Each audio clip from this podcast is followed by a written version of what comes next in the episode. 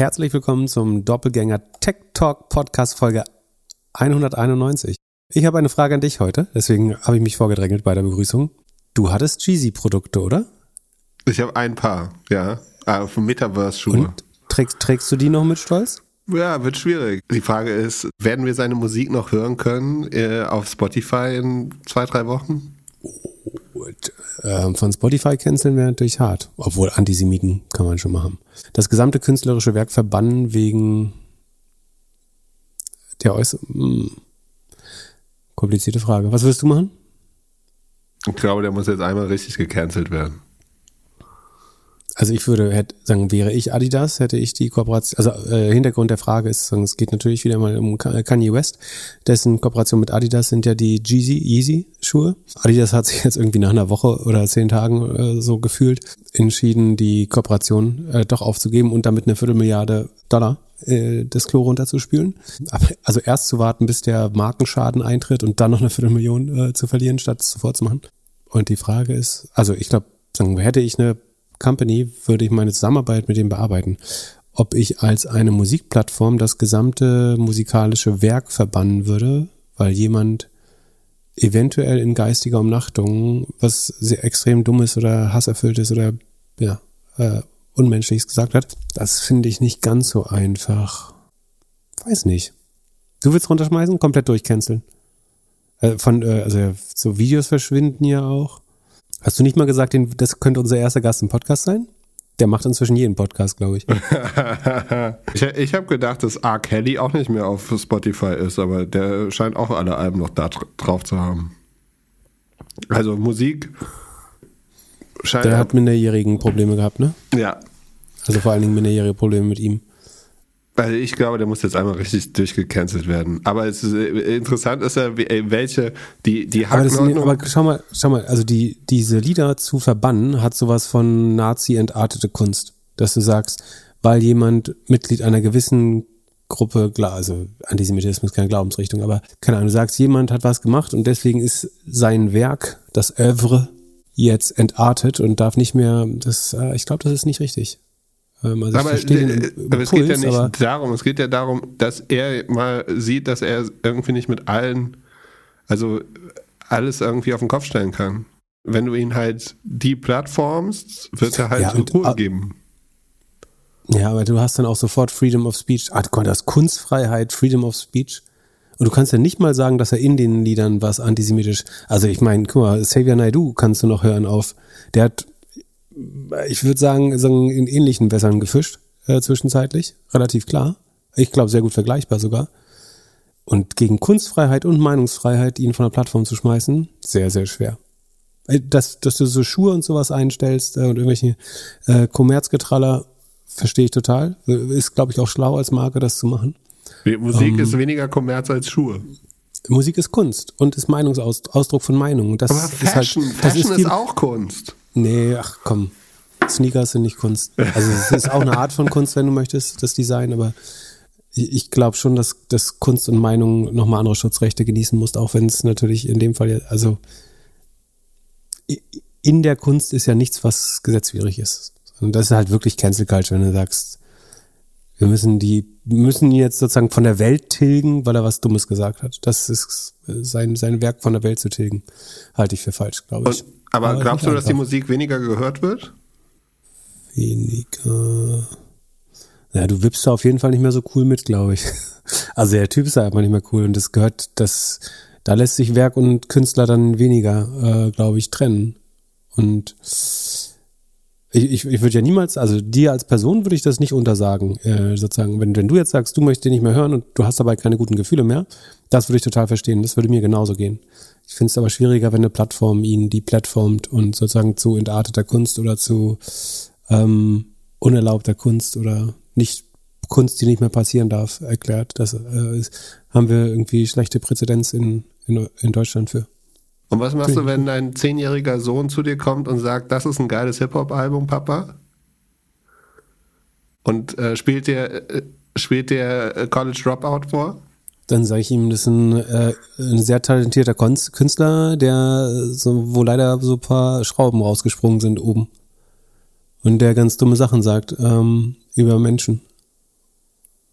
und dass ähm, er die Musik trotzdem gut finden kann, aber der Typ ist eigentlich nicht cool, der es macht. Ja, es ist auf jeden Fall bemerkenswert, wie, wie jemand, der so krasse, also der hat ja wirklich eigentlich jeden in unserem Alter mit seiner Musik berührt und dass der dann so abdreht, ist wirklich unfassbar. Und ja, Canceln ist wahrscheinlich nicht die, die richtige Lösung, aber ist schon krass. Ich, äh, mich interessiert eher so, wird der es in fünf bis zehn Jahren schaffen, wieder auf die Füße zu kommen?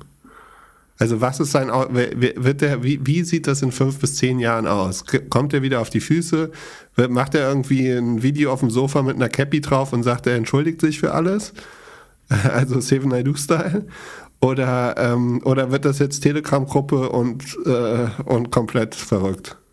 Also erstmal noch ein bisschen Telegram, glaube ich. Ich glaube schon, dass es einen Weg gibt, aber das ist ja auch nicht, das kommt ja auch nicht über Nacht bei ihm, ne? Also er war schon immer irgendwie Trump-Supporter und so.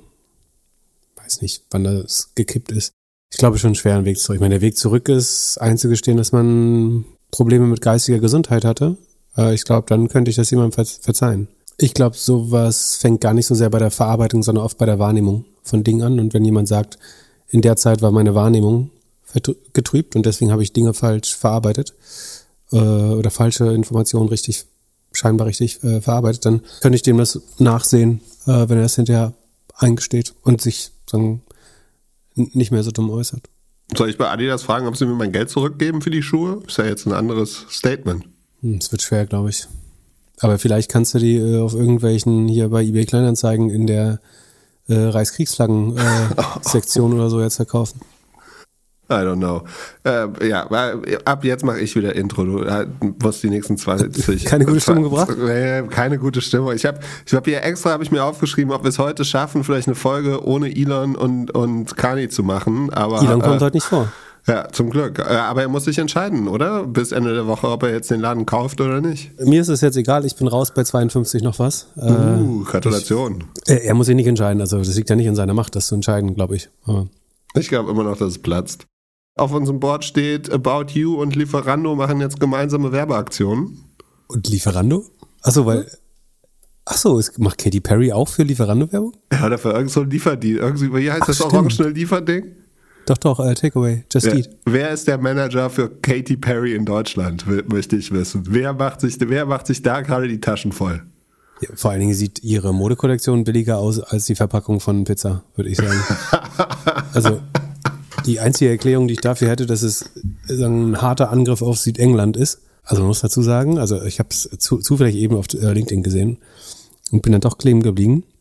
Also About You äh, verkündet heute proud, dass sie ähm, eine neue internationale Kollektion mit Katy Perry machen ab dem 2. November. Und sie trägt da so, also Netzstrumpfhosen würde ich das nennen, äh, schwarze Winterstiefel oder Stiefel und ein ähm, tief ausgeschnittenes Leopardenmusterkleid, äh, was es nicht ganz schafft, sozusagen die, die Eiskugeln im Hörnchen äh, zu halten. Oder wie auch immer man das formulieren soll. Und ich, also ich finde Leoprintkleider ja eh schon kompliziert, ehrlich gesagt. Und ja, ich würde sagen, das greift am ehesten Buhu an, wenn irgendwas, oder? Buhu und Schein. Nee, Schien. Schien. Schien. Vielleicht, ja. Also, ja, es war bestimmt, ist bestimmt nachhaltig und so. Fast Fashion macht About You ja nicht, ne? Oder wie bin war gespannt, das nochmal? Bin gespannt, wie der Rest der Kollektion aussieht. Aber das sieht ein bisschen Blackpool oder wie heißt das? Äh, Blackpool, wie heißen die anderen Orte da? Kennst du das? Wo, naja, ich glaube nicht, dass das across Europe besonders gut ankommt. Aber es ist nur ein, ein Piece. So, ah, ja, aber stimmt, aber die hat auch Werbung für Takeaway gemacht. Auch ein bisschen über. Macht die noch Musik eigentlich? Bestimmt. Nicht so ganz meine Zielgruppe, aber äh, mal schauen, mal, mal gucken, wie. Aber äh, auf jeden Fall, About You macht irgendwie viel Promis. Das kann man schon sagen. Mal gucken, was sie sich damit gedacht haben. Aber äh, die Frage ist, welche Zielgruppe spricht das an? Also, wo schafft man mehr Durchdringung damit? Ja, wahrscheinlich Pizza essende Leute. So die ganz jungen Menschen von heute sind doch keine Katy Perry-Fans mehr, oder? Oder doch? Bin gespannt. Ich muss mir die Sachen angucken, was die da so rausbringen. Ich habe es nur hier gesehen, war überrascht. Ich hätte jetzt gedacht, das ist nicht der perfekte Fit. Aber ich war auch eher über. Also Sekunde, ich gucke nochmal, ob das wirklich der offizielle Account war. Ich glaube ja, doch. also ich, so. Mir hat sich noch nicht ganz erschlossen. Warte, hier gibt es ein Zitat. When I design anything, whether it's clothes or shoes, I always think, would I wear this myself? The answer is yes. Also sie hat es wirklich selbst gemacht. Puh. Wenn das ihr Geschmack ist, ey. Vielleicht ist naja, Tarek auch der ja, vielleicht ist Tarek auch der größte Katy Perry-Fan und hat sich damit einen kleinen Traum erfüllt. Oder steht auf Leopardenmuster. Oder das. Äh, äh. Cora Schumacher hatte auf der Yacht immer äh, so ein, ja, die Frau von Ralf Schumacher, die hatten ja eine Yacht und da war, das Bett war komplett mit Leopardenmustern so äh, ausgelegt. Habe ich, weiß nicht, traumatische Erinnerungen Keine Ahnung, ob ich das nicht vergessen kann. Echt? Wann warst also ich du war nicht auf der, Yacht. Yacht. Ich habe das nur. äh, Joch, aber sag's nicht Ralf. Ähm, du und Materia damals, ne? ähm, so, lass mal äh, Thema wechseln. So, ey, das war der grandios schlechteste Start für die beste Folge ever dieses Jahr. Wir haben die komplette Earnings Season in an einer Woche. Predictions von Spotify, Microsoft, Alphabet, Meta, Apple.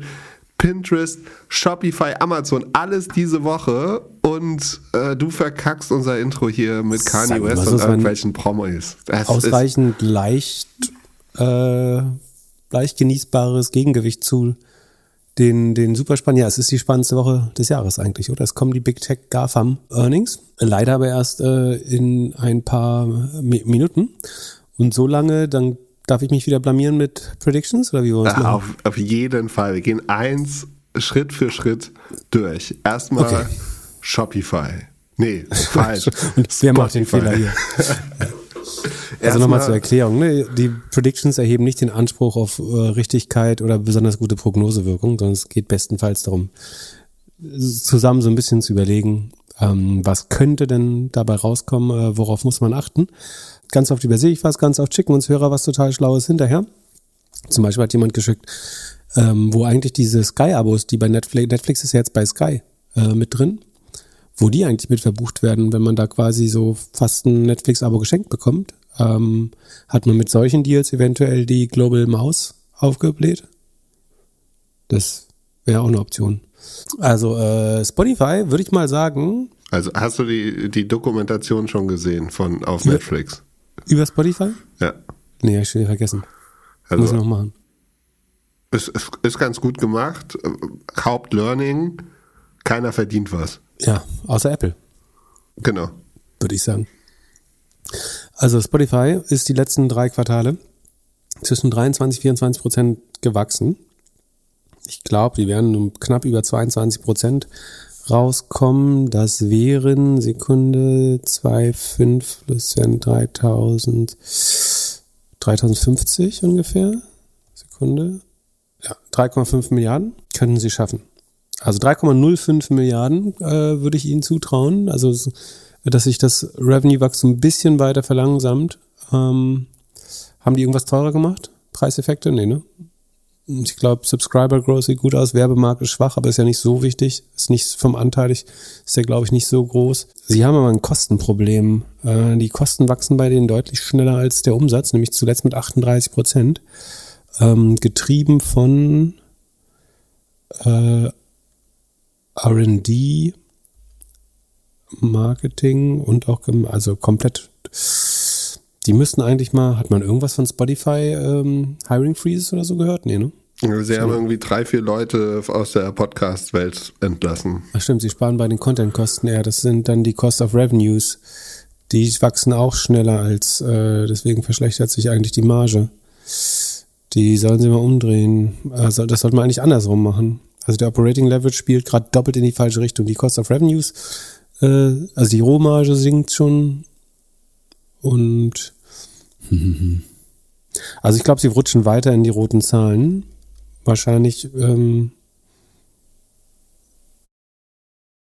ja über 300 Millionen Minus werden sie machen, würde ich denken. Ich sehe nicht, wo die jetzt so schnell sparen können. Also die Kosten sollten Sekunde Q3, Q4, Q3 ist immer ein bisschen weniger. Ja. Na, auf jeden Fall bleiben sie im Minus.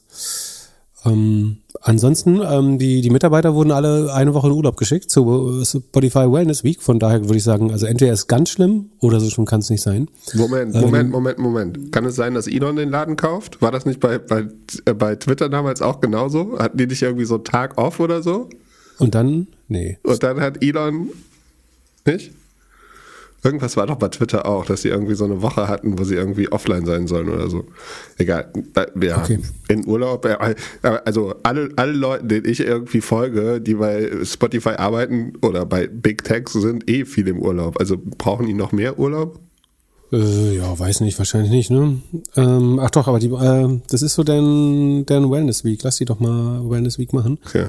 Also ich schaue jetzt noch mal, was hier rauskommt. Sekunde. Moment mal. Spotify ist heute, na, ist heute plus 9%. Was ist denn hier los? Äh, heute geht alles wieder hoch. Heute, ist, heute spült es wieder schön die Scheiße hoch. Echt? Ähm, ja, Firm plus 10, Beyond Meat plus 7, Northern, Beyond Meat plus 9, Northern Data plus 7. Ähm, selbst Specs gehen nach oben, oder was? Ja, alles schon wieder Unfug heute. Ähm, aber egal, das äh, darf jetzt mal keine Rolle spielen gerade. Ähm, ich glaube, die, die Leute wähnen zu früh jetzt schon äh, in, Turnaround. Herzlichen Glückwunsch übrigens an alle, die gedacht haben, China wäre am Boden. Die haben, glaube ich, äh, Anfang der Woche schmerzhaft gemerkt, dass das nicht der Fall war.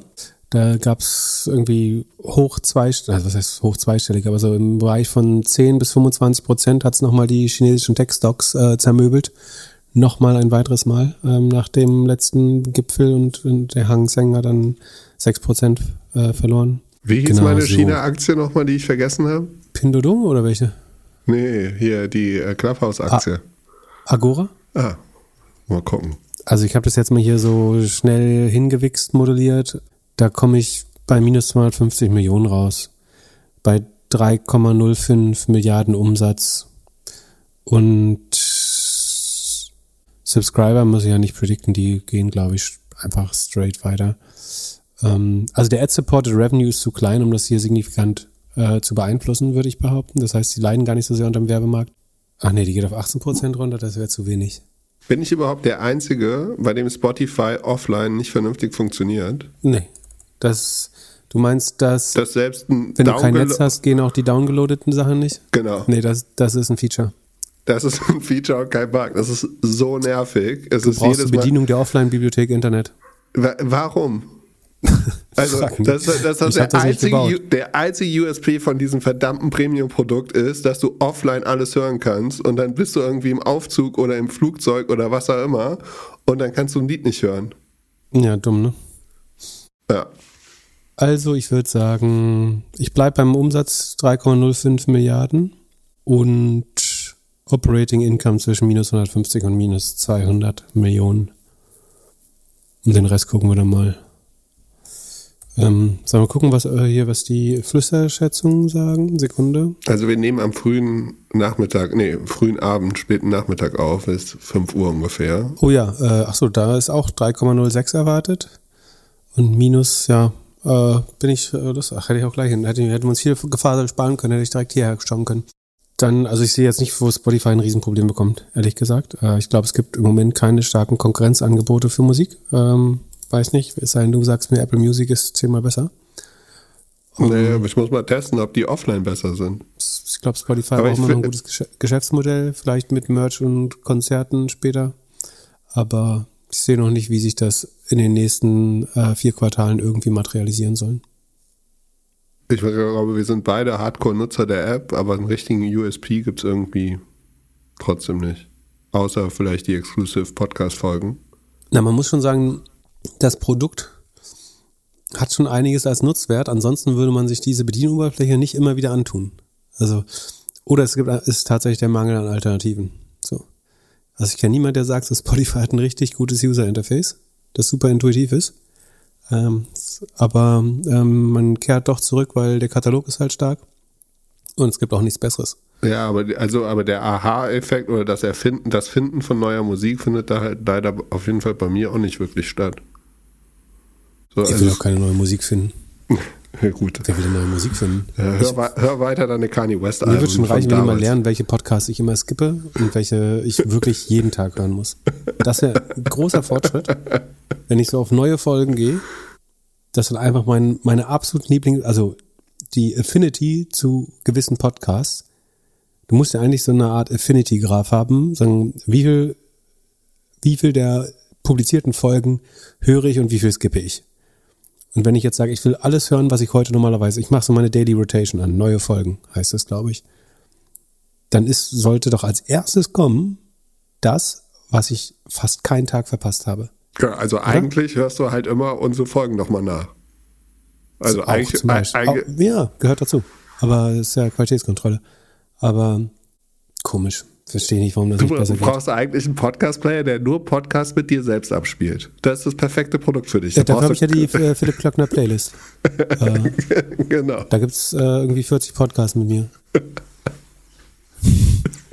das ist die bestfunktionierendste Playlist, weil alle, alle können da einschlafen. Ich weiß nicht, warum du dich jetzt irgendwie lustig machst auf einmal. So, Nein. machen wir weiter. Es handelt sich hierbei nicht um Anlageberatung. Keine spezifischen Kauf- und Anlageempfehlungen. Keine Anlageberatung, keine Rechtsberatung, keine Steuerberatung und auch keine Aufforderung zum Kauf oder Verkauf von Wertpapieren. Die Verantwortung für solche Trades liegt bei euch. Philipp und Philipp haften nicht für eure Verluste. Philipp und Philipp und Philipp können die Risikodisposition der HörerInnen nicht einschätzen. Ihr entscheidet selber, was ihr kauft und tragt dafür auch die Verantwortung. Alles könnt ihr auch nochmal unter doppelgänger.io slash Disclaimer nachlesen. Microsoft und Alphabet, äh, ich fasse die mal zusammen. Ich habe das auf LinkedIn schon so ein bisschen zusammengefasst. Also das Spannendste, glaube ich, an den Microsoft und Alphabet Earnings ist, du ahnst es? Äh, Advertisement. Snap ist richtig abgefuckt letzte, letzten Nein, nein, nein, nein, nein. Ich glaube, äh, spannender ist. Ach so, Cloud. Genau, die, die Cloud Earnings. Also die Frage ist, wie stark drückt das Investitionsklima auf die äh, Cloud ähm, Investitionen von Firmen. Ich glaube, das letzte Quartal wurde noch sehr stark getragen von Verträgen, Vertrage, Verträge abschließen, die eh schon durchverhandelt waren, mehr oder weniger. Und ich glaube, dass mehr und mehr Firmen jetzt äh, vorsichtig sind. Und am Ende, ich meine, du siehst auch überall die Entlassung und so weiter. Leute, die keinen Job haben, können auch nicht die, also werden auch nicht die Cloud in Anspruch nehmen. Ich würde mich wundern, wenn es nicht irgendwann dazu einem kleineren Slowdown äh, kommen soll, kommen sollte. Ähm, und das heißt, glaube ich, also wir können mal, die drei großen Player sind der Reihenfolge nach. Ähm, Amazon Web Service, AWS ist natürlich die größte Cloud. Die ist nach 39,5, noch 36,6, 33,3 Prozent gewachsen in den letzten drei Quartalen. Und ich denke, das wird auf knapp über 30, vielleicht 31, unter 31 wäre nicht gut, glaube ich. Unter 30 wäre desaströs. Dann hast du ähm, sofort minus 10% bei Cloud SaaS Stocks, glaube ich. Wenn Amazon, aber das Amazon kommt erst am Donnerstag, muss man dazu sagen. Ne? Aber die, die Indikation ist jetzt eigentlich, wir sehen jetzt bei Microsoft und Google, wie sehr deren Cloud-Geschäft leidet. Microsoft ist die zweitgrößte und am schnellsten wachsende Cloud. Die wächst nämlich während Amazon noch 33 Prozent gewachsen ist letztes Quartal um 40. Ist aber gefallen von 46 auf 40. Ich glaube, sie werden weiterfallen äh, Richtung äh, 38 wäre gut, aber ich befürchte fast, das schaffen sie nicht. Also Microsoft könnte unter 38 Prozent Wachstum rutschen. Dann wäre das schon ein schlechtes Signal für, für Amazon. Wenn Microsoft unter 38 geht, könnte Amazon die 30 kratzen. Kompliziert. AWS hat wohl erstmals auch im Bereich AWS in einzelnen Abteilungen Hiring Freezes verhängt. Das gab es bisher, das ist ein Business, was bisher mit 33 Prozent gewachsen ist. Da heiert man eigentlich, wen man kriegen kann. Ähm, und auch dort gibt es jetzt Hiring Freezes. Ähm, und Amazon managt das schon. Die haben ungefähr ein Drittel EBIT-Marge aus dem Cloud-Geschäft. Das heißt, die haben schon das, äh, die Herausforderung, dass sie Wachstum und Profitabilität gleichzeitig managen müssen. Dass sie jetzt Kosten sparen ähm, oder sozusagen die, die, die Zügel langsam anziehen bei der Personalwirtschaft. Ähm, also wie gesagt, es betrifft einzige einzelne Abteilungen innerhalb von AWS. Aber das könnte ein weiterer Indikator sein. Es ist nur ein Signal, aber es könnte, könnte ein weiterer Indikator sein für ein verlangsamtes Cloud-Wachstum. Also ich würde mich ein bisschen aus dem Fenster lehnen. Wenn Amazon über 30 Prozent bleibt, haben wir alle Glück gehabt. Ähm, wenn sie unter 30% Amazon oder Microsoft? Amazon noch. Es geht nochmal um Amazon. Aber Amazon ist ja erst am Donnerstag. Ja, aber also wir werden wissen, wenn wir Microsoft kennen, dann wissen wir ungefähr, da haben wir einen guten Indikator, wo ob Amazon in Gefahr ist. Aber okay, fangen wir bei Microsoft an. Die sind in letzten, vorletzten zwei Quartalen 46 Prozent gewachsen, jetzt noch 40. Über 38 wäre gut, unter 38 wäre schlecht. Wächst Microsoft unter 38 Prozent, dann wird man ganz, ganz, ganz, ganz genau auf AWS schauen, geht's unter 37 Prozent sogar, dann glaube ich, dreht der Tag, na heute nicht mehr, aber After Hours äh, drehen alle Tech-Stocks zweistellig äh, ins Rote, wenn das Cloud-Wachstum unter 37 Prozent. Also nicht das Cloud, sondern das Azure-Wachstum. Das Intelligent Cloud ist nochmal was anderes, das ist sowieso ein bisschen niedriger. Und dann haben wir Google Cloud, die reportet auch äh, heute. Sekunde, die haben zuletzt nach 44 Prozent sind sie auf 36 runter. Die werden jetzt nicht unter 30 rutschen, aber ich glaube, die werden so bei 32, 33, äh, eher 33 auch landen. Ähm, also auch verlangsamt. Ähm, da gibt's Leute, die von einem, ich meine, das Gute ist, Google muss nicht ganz so sehr auf die Kosten schauen, äh, können weiter, die sind der kleinste Player, können weiter auf Wachstum gehen theoretisch und Geld verlieren dabei kurzfristig, weil sie quasi ein sehr Cashflow-positives äh, Search-Geschäft haben, können so ein bisschen die Schwäche ausnutzen. Ich würde sagen, Googles Ergebnisse, obwohl im letzten Quartal haben sie den stärksten Hit gehabt. Ja. Naja, außer 32, 33 Prozent. Aber sozusagen, wenn bei Microsoft die 38, bei Google die 33 unterschritten werden, dann könnte es schon morgen sehr, sehr rot. Also heute am Mittwoch, wenn man das hört, könnte es sehr, sehr rot in der Tech-Branche werden. Das würde halt für ein schlechtes Investitionsklima in die Cloud ähm, sprechen und sollte sich so quasi trickle-down-mäßig auf andere Software-Stocks rüberwälzen, würde ich sagen. Aber äh, wie entwickelt sich dieser Markt so? Also die nehmen sich doch auch viel Market Share voneinander ab. Also ich kann mich dran erinnern, dass zum Beispiel ein großer Kunde mal bei AWS war und dann von Google so ein gutes Angebot bekommen hat, dass sie gewechselt haben. Mhm. Ich könnte mir aber auch vorstellen, dass das jetzt weniger gemacht wird, weil so ein Wechsel von einer Cloud in die nächste kostet ja auch Ressourcen und muss ja auch entwickelt werden mhm. und so.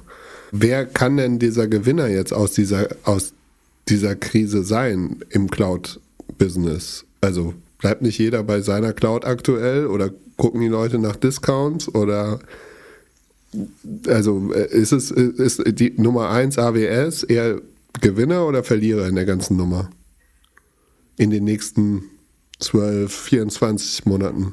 Also ist eh schon die am langsam wachsendste Cloud, ähm, AWS. Ich glaube, der relative Gewinner ist Microsoft. Aber ich bin da auch ein bisschen, also ich besitze ja Microsoft äh, und habe äh, Amazon verkauft. Äh, Google oder Alphabet besitze ich nicht. Ich glaube im Zweifel, also Google und Microsoft haben so ein bisschen den Vorteil, dass sie nicht so sehr auf die Kosten achten müssen. Bei Amazon ist schon wichtig, dass äh, AWS Geld abwirft, weil das ja so ein bisschen den, den Laden mitfinanziert. Ich würde es auch als Indikation sehen, dass sie da äh, teilweise sparen bei Leuten schon bei AWS. Tja, mal sehen. Ich glaube immer noch, der Rest von Microsoft finde ich jetzt weniger spannend. Also ich würde tatsächlich auf äh, LinkedIn fände ich noch ganz spannend, wie sich das entwickelt. Ich glaube, da wird es ein bisschen runtergehen beim Wachstum oder deutlich runtergehen beim Wachstum. Aber ja. Warum? Weil die Leute nicht mehr neue Jobs suchen oder ausschreiben? Ja, und die das ähm, Ad, der Ad Marketplace von LinkedIn, glaube ich, äh, sehr stark vereinfacht gesagt. Ähm, es ist ja, ja, es kommt ja dieses Jahr jetzt nicht die, die zig Milliarden an VC-Geld in den Markt erstmal. So, also, ähm, und das, das fehlt ja im Werbemarkt. Also überleg mal, wie viel, wie viel 100 Millionen Milliarden ähm, an VC-Geld äh, 21 und 20 in den Markt geflossen sind. So, das ist jetzt relativ trocken. Nicht Early Stage, aber so Late Stage, äh, da wo die großen Budgets sind, würde ich sagen, diese Budgets trocknen aus. Ähm, damit sind wir auch gleich bei, bei Google eigentlich also egal mit welcher Firma ich rede, ich kenne wenig Firmen, die mehr Geld für Werbung ausgeben dieses Jahr als letztes Jahr. Eigentlich wird überall aus ganz verschiedenen Gründen. Ne? Manchmal, sagen wir im Fashion-Segment, ist es eher, wir sehen nicht die gleichen Conversion Rates, wir sehen höhere Rücksendequoten, äh, wir haben höhere Handlingkosten eventuell. Ähm, wir müssen mit kleineren Customer Lifetime Values rechnen und deswegen passen wir den ROI an. Woanders ist es sagen die generelle Finanzierungslage, dass man sagt, wir passen den ROI an. Also ich biete, ich überbiete nicht mehr ganz so stark, sondern passe meine Gebote an. Das führt fast immer zu einem rückläufigen Budget, es sei denn, der Markt hinter dir hat unheimlich viel Rückenwind. Und kennst du irgendeine Firma, die mehr Geld in Microsoft steckt als letztes Jahr? Weil du hast ja auch mit Microsoft das Problem mit den ganzen Sitzen als SaaS-Software, wenn du jetzt Office oder so hast. Du hast weniger PCs, die verkauft werden und so weiter. Also für mich ist Microsoft eine tolle Firma, aber irgendwie die Zeit ist langsam vorbei, weil es so viele bessere Alternativen, also es gibt für jedes Produkt mittlerweile eine bessere Alternative. Außer LinkedIn äh, vielleicht. Das ist ja kompletter Unfug. Wieso denn nicht? Also, also für welches Microsoft-Produkt gibt es eine bessere Alternative? PowerPoint. Was ist das bessere PowerPoint? Du kannst mit Google Docs viel machen, du kannst äh, mit Canva viel machen. Wie, wie, viel, wie viel zahlende Kunden holt Figma oder Docs wirklich? Meinst du? Weg. Ja, über die Zeit, im Generationswechsel jetzt, in den nächsten Jahren? Ja, über die Zeit so ein bisschen, ja. Vielleicht. Aber ich würde nicht sagen, dass es für, für alles ein besseres Produkt gibt. Es gibt manchmal günstigere. Ähm, und was ich überlege, also wir sehen ja keine Nettoentlassung. Ne? Also die Arbeitslosenquote bleibt eigentlich relativ gleich überall. Ähm, trot, trotzdem sehen, also wir sehen Entlassungen, aber da die Arbeitslosenquote gleich bleibt, scheinen die Leute ja schnell wieder in Jobs zu kommen. Das heißt, es gibt mehr Fluktuation. Und ich überlege, ob durch Fluktuation nicht trotzdem mehr Lizenzen äh, und Endgeräte gekauft werden. Ja, weil keiner richtig on- und offboarden kann. Also dumm gesagt, der alte wird noch nicht abgemeldet, der genau. neue ist aber schon angemeldet. Die Frage ist, ob das vielleicht nicht sogar sagen, positiv sein kann. Also das ganze Restgeschäft bei, äh, also bei Microsoft interessiert mich tatsächlich ähm, Azure oder Azure ähm, am meisten das Cloud-Geschäft. So ein bisschen LinkedIn noch.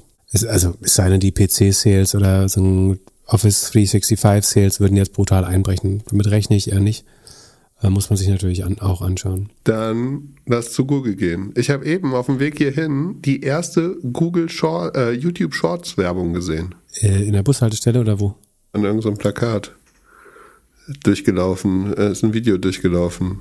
Die, die scheinen jetzt wahrscheinlich da ein bisschen mehr rein zu investieren. Ist das die einfachste Art, YouTube zu monetarisieren oder weiter zu monetarisieren? Ich glaube, wenn man so viel Werbefläche wie Google selbst hat, dass man dann äh, außerhalb von, ja, verstehe ich nicht so richtig. Ob, ob, bringt das jetzt Leute zu, Google, zu YouTube zurück, um, um Shorts anzuschauen? Und ist das die Strategie gegen TikTok? I don't know. Also bei Alphabet, wie eben schon gesagt, ist dieses Cloud Revenue natürlich, ich habe gesagt, also meine Prediction oder meine, mein Modell hier sagt, es könnte auf 31% Wachstum runtergehen. Das wäre schon krass. Aber ich bleibe mal dabei. Ein bisschen aus dem Fenster lehnen ist immer ganz unterhaltsam. Gesamtrevenues find, ist nicht so spannend. Äh, die setzen sich ja äh, zusammen aus Search. Ich könnte mir vorstellen, dass das Search-Geschäft unterm Vorquartal liegt. Das ist natürlich eine auch wieder riskante Wette. Aber aus dem eben gesagt, also beim Meta wäre ich mir viel sicherer. Googles Suchgeschäft ist immer wieder erstaunlich resilient, selbst in Krisenphasen.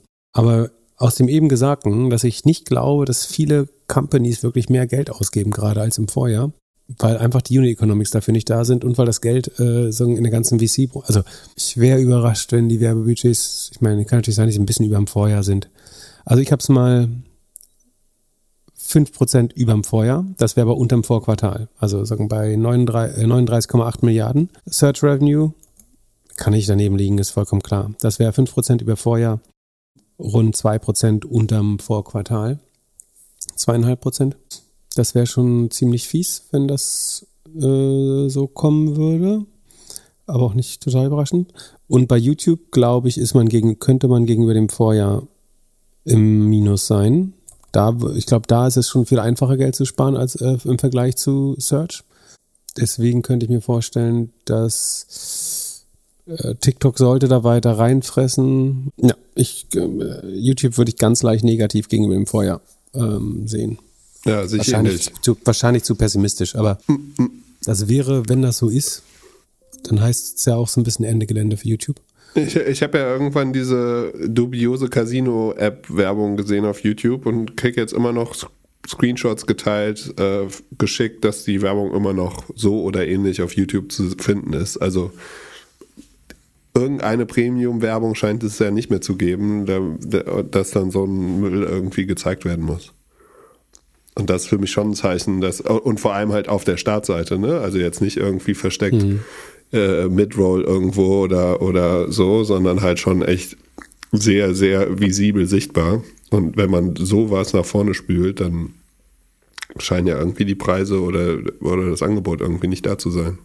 Ja, und wenn Netflix auch wieder mehr Viewership hatte und TikTok weiter wächst, müsste YouTube eigentlich leiden. Hm. Also in der Regel unterschätze ich Google. Also meistens verschätze ich mich sozusagen, bin ich zu skeptisch bei Google. Ähm, deswegen, aber ich sage jetzt mal 5% vor, gegenüber vorher beim Search ähm, und minus 1% gegenüber vorher bei YouTube. Cloud plus 31%. Das ist was. Ja. Mal sehen. Und dann müsste hier, habe ich das ausgerechnet oder einfach hingeschrieben? Ähm, das habe ich einfach hingeschrieben. Dann blieben, glaube ich, dass trotzdem noch 18 Milliarden Operating Income übrig bleiben. Das wäre natürlich ganz gut immer noch. Ähm, dadurch würde die Marge auf nur auf 26 Prozent fallen. Das wäre ganz gut, um anderthalb Prozent. Die Traffic Acquisition Cost, sagen was die anderen unter anderem Apple zahlen, damit sie den Traffic bekommen, Standard-Suchmaschine bleiben, wird auf magische Weise wieder genau bei 30 Prozent ähm, des ähm, Sekunden im Vergleich zu was rechne ich das immer? Ähm, Traffic Acquisition im Vergleich zum Search Revenue wird auf magische Weise wieder 30 Prozent des, ähm, des Suchumsatzes äh, sein. Und mal sehen, was bei den Employees äh, geschieht. Die sind im Vorquartal noch um 20 Prozent gestiegen. Ähm, das ist ja absurd, aber da hat Sundar Pichai ja angekündigt, dass das jetzt nicht so weitergeht. Aber Google hat wirklich beschleunigt geheiert im Q2. Das kriegt man so schnell ja gar nicht wieder abgebaut. Das heißt, es werden jetzt auch 18 Prozent sein oder so. Dann wären wir hier bei Sekunde 182.000. Auch zu viel. 180.000 vielleicht. Bin gespannt, äh, wie sehr die wirklich durchgreifen. Oder also. Ich, habe eben mal so kurz geschaut, also die Zahlen sind nicht alle aktuell, aber irgendwie Microsoft 221.000 Leute. Alphabet, Zahlen von letztem Jahr irgendwie 156.000. Apple sind 174 inzwischen schon? Ja, also ich glaube 180 jetzt. Wahnsinn. Ja. Apple auch letztes Jahr 154.000 und Meta nur 84.000. Aber es ist doch unfassbar, wie viele Leute da arbeiten. Ja. Ich bin gespannt, wie, wie, wie sich das in den nächsten Monaten oder Jahren entwickelt. Und zur Cloud hätte ich noch eine Frage an dich. Du sagst ja, AWS ist profitabel, muss profitabel sein, bezahlt damit ja auch viele andere Sachen. Mhm. Und bei Alphabet und bei Microsoft ist es nicht so. Jetzt hat sich der Markt ja gedreht. Es geht ja jetzt nicht mehr um Wachstum und jeden Preis, müssten jetzt nicht auch Alphabet und Microsoft anfangen, irgendwie ihr Cloud-Business auf Profitabilität zu trimmen? Also bei Microsoft kann es sein, dass schon was hängen bleibt, äh, ehrlich gesagt.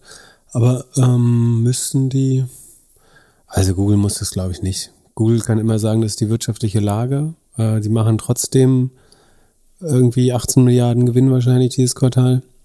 Ich glaube nicht, dass die darauf angewiesen sind. Für die ist eher wichtig, dass sie weiter Marktanteile gewinnen. Und bei Microsoft glaube ich ähnlich. Ich glaube nicht, dass die die Cloud auf Profitabilität trimmen jetzt. Gut, dann lass uns kurz unsere Taucherbrillen anziehen und äh, ins Metaverse abtauchen. Was glaubst du, wie sieht es bei, bei Meta aus? Und wann nennen sie sich wieder um? Bei Meta gab es ganz spannende News. Also und zwar hat der CEO des Hedgefonds Altimeter, ähm, die investieren auch in Growth Stage ähm, Wachstumsunternehmen, aber ähm, auch in Public Stocks und sind ein relativ großer Investor bei Meta. Äh, Brad Gerstner äh, heißt er, ist manchmal auch im All-In-Podcast äh, zu Gast. Einen offenen Brief geschrieben an das Meta-Management. Das ist natürlich äh, einzig und allein äh, Mark Zuckerberg. Darin sagt er quasi, also Meta muss sein, sein Mojo äh, zurück oder Mojo, Mojo, Mojo, keine Ahnung, naja, auf jeden Fall muss das zurückfinden. Ähm, und zwar der Weg zum äh, Back to Mojo ist 20 Prozent äh, Personalkosten einsparen. Also die 20 Prozent, die man eingestellt hat im letzten Jahr, wieder entlassen. Äh, ähm, meint man damit. Ähm, die Investitionen ins Metaverse äh, begrenzen auf 5 Milliarden im Jahr. Die sind ja im Moment über 10 Milliarden. Immer noch so viel. Genau, ja. Ähm, und sagen, bis da irgendwann mal Geld bei rumkommt, werden sich da halt ein hoher zweistelliger Milliardenbetrag anhäufen. Das ist schon echt viel Geld, ähm, um darauf zu wetten. Und die Frage ist auch, ob das richtig ist, das in so einem großen Konzern zu machen. Du könntest ja wahrscheinlich ähnliche Ergebnisse mit viel kleineren Investments machen, wenn du es in einer, in einer kleineren Unit baust. Aber das, was man da hört aus oder was nach außen dringt aus von Meta, dann intern scheint ja die, diese, ähm, was du sagst, 70.000 Mann Belegschaft nicht total überzeugt äh, zu sein vom Metaverse. Äh, und vor allen Dingen keinen Bock zu haben, das zu nutzen. Wie auch immer, auf jeden Fall sagt Brad Gerstner, Meta needs to get fit and focused und äh, spricht sich gegen diese Milliardeninvestments aus oder meint, es muss man mit weniger schaffen. Ich weiß ehrlich gesagt nicht, warum er die Aktie noch hält. So, der dachte wahrscheinlich, so, die sind Cashflow stark und unterbewertet. So sieht das ja auch immer aus.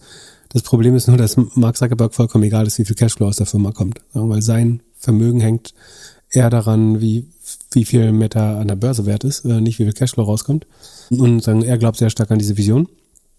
Kevin O'Leary, der Shark Tank Investor, hat sich auch geäußert. Er hat gesagt, er hat einen Fehler gemacht, verkauft Meta, war vorher investiert. Ähm, man muss sagen, Meta ist 60 Prozent im Minus dieses Jahr, während der Rest von GAFA nur so 20, 30 Prozent verloren hat. Also ist mit Abstand der schlechteste große äh, Tech-Stock ähm, gerade.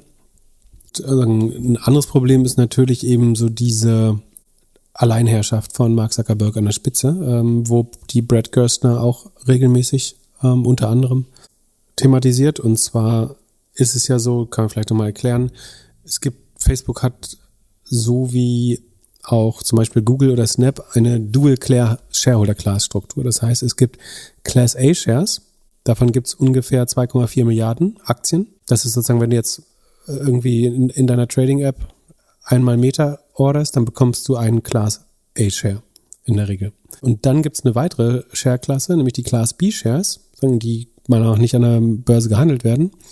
Und von denen besitzt oder kontrolliert Mark Zuckerberg, das sind rund bisschen mehr als 400 Millionen. Äh, 360 besitzt er davon, weitere 30 ungefähr kontrolliert er. Also sind bei Freunden, äh, Personen, die ihm nahestehen. Und diese Class B Shares haben zehnfache Stimmrechte. Und wenn man also diese kontrollierten rund 400 Millionen Shares mal 10 nimmt, also die zehnfachen Stimmrechte, bist du bei 4 Milliarden Votes.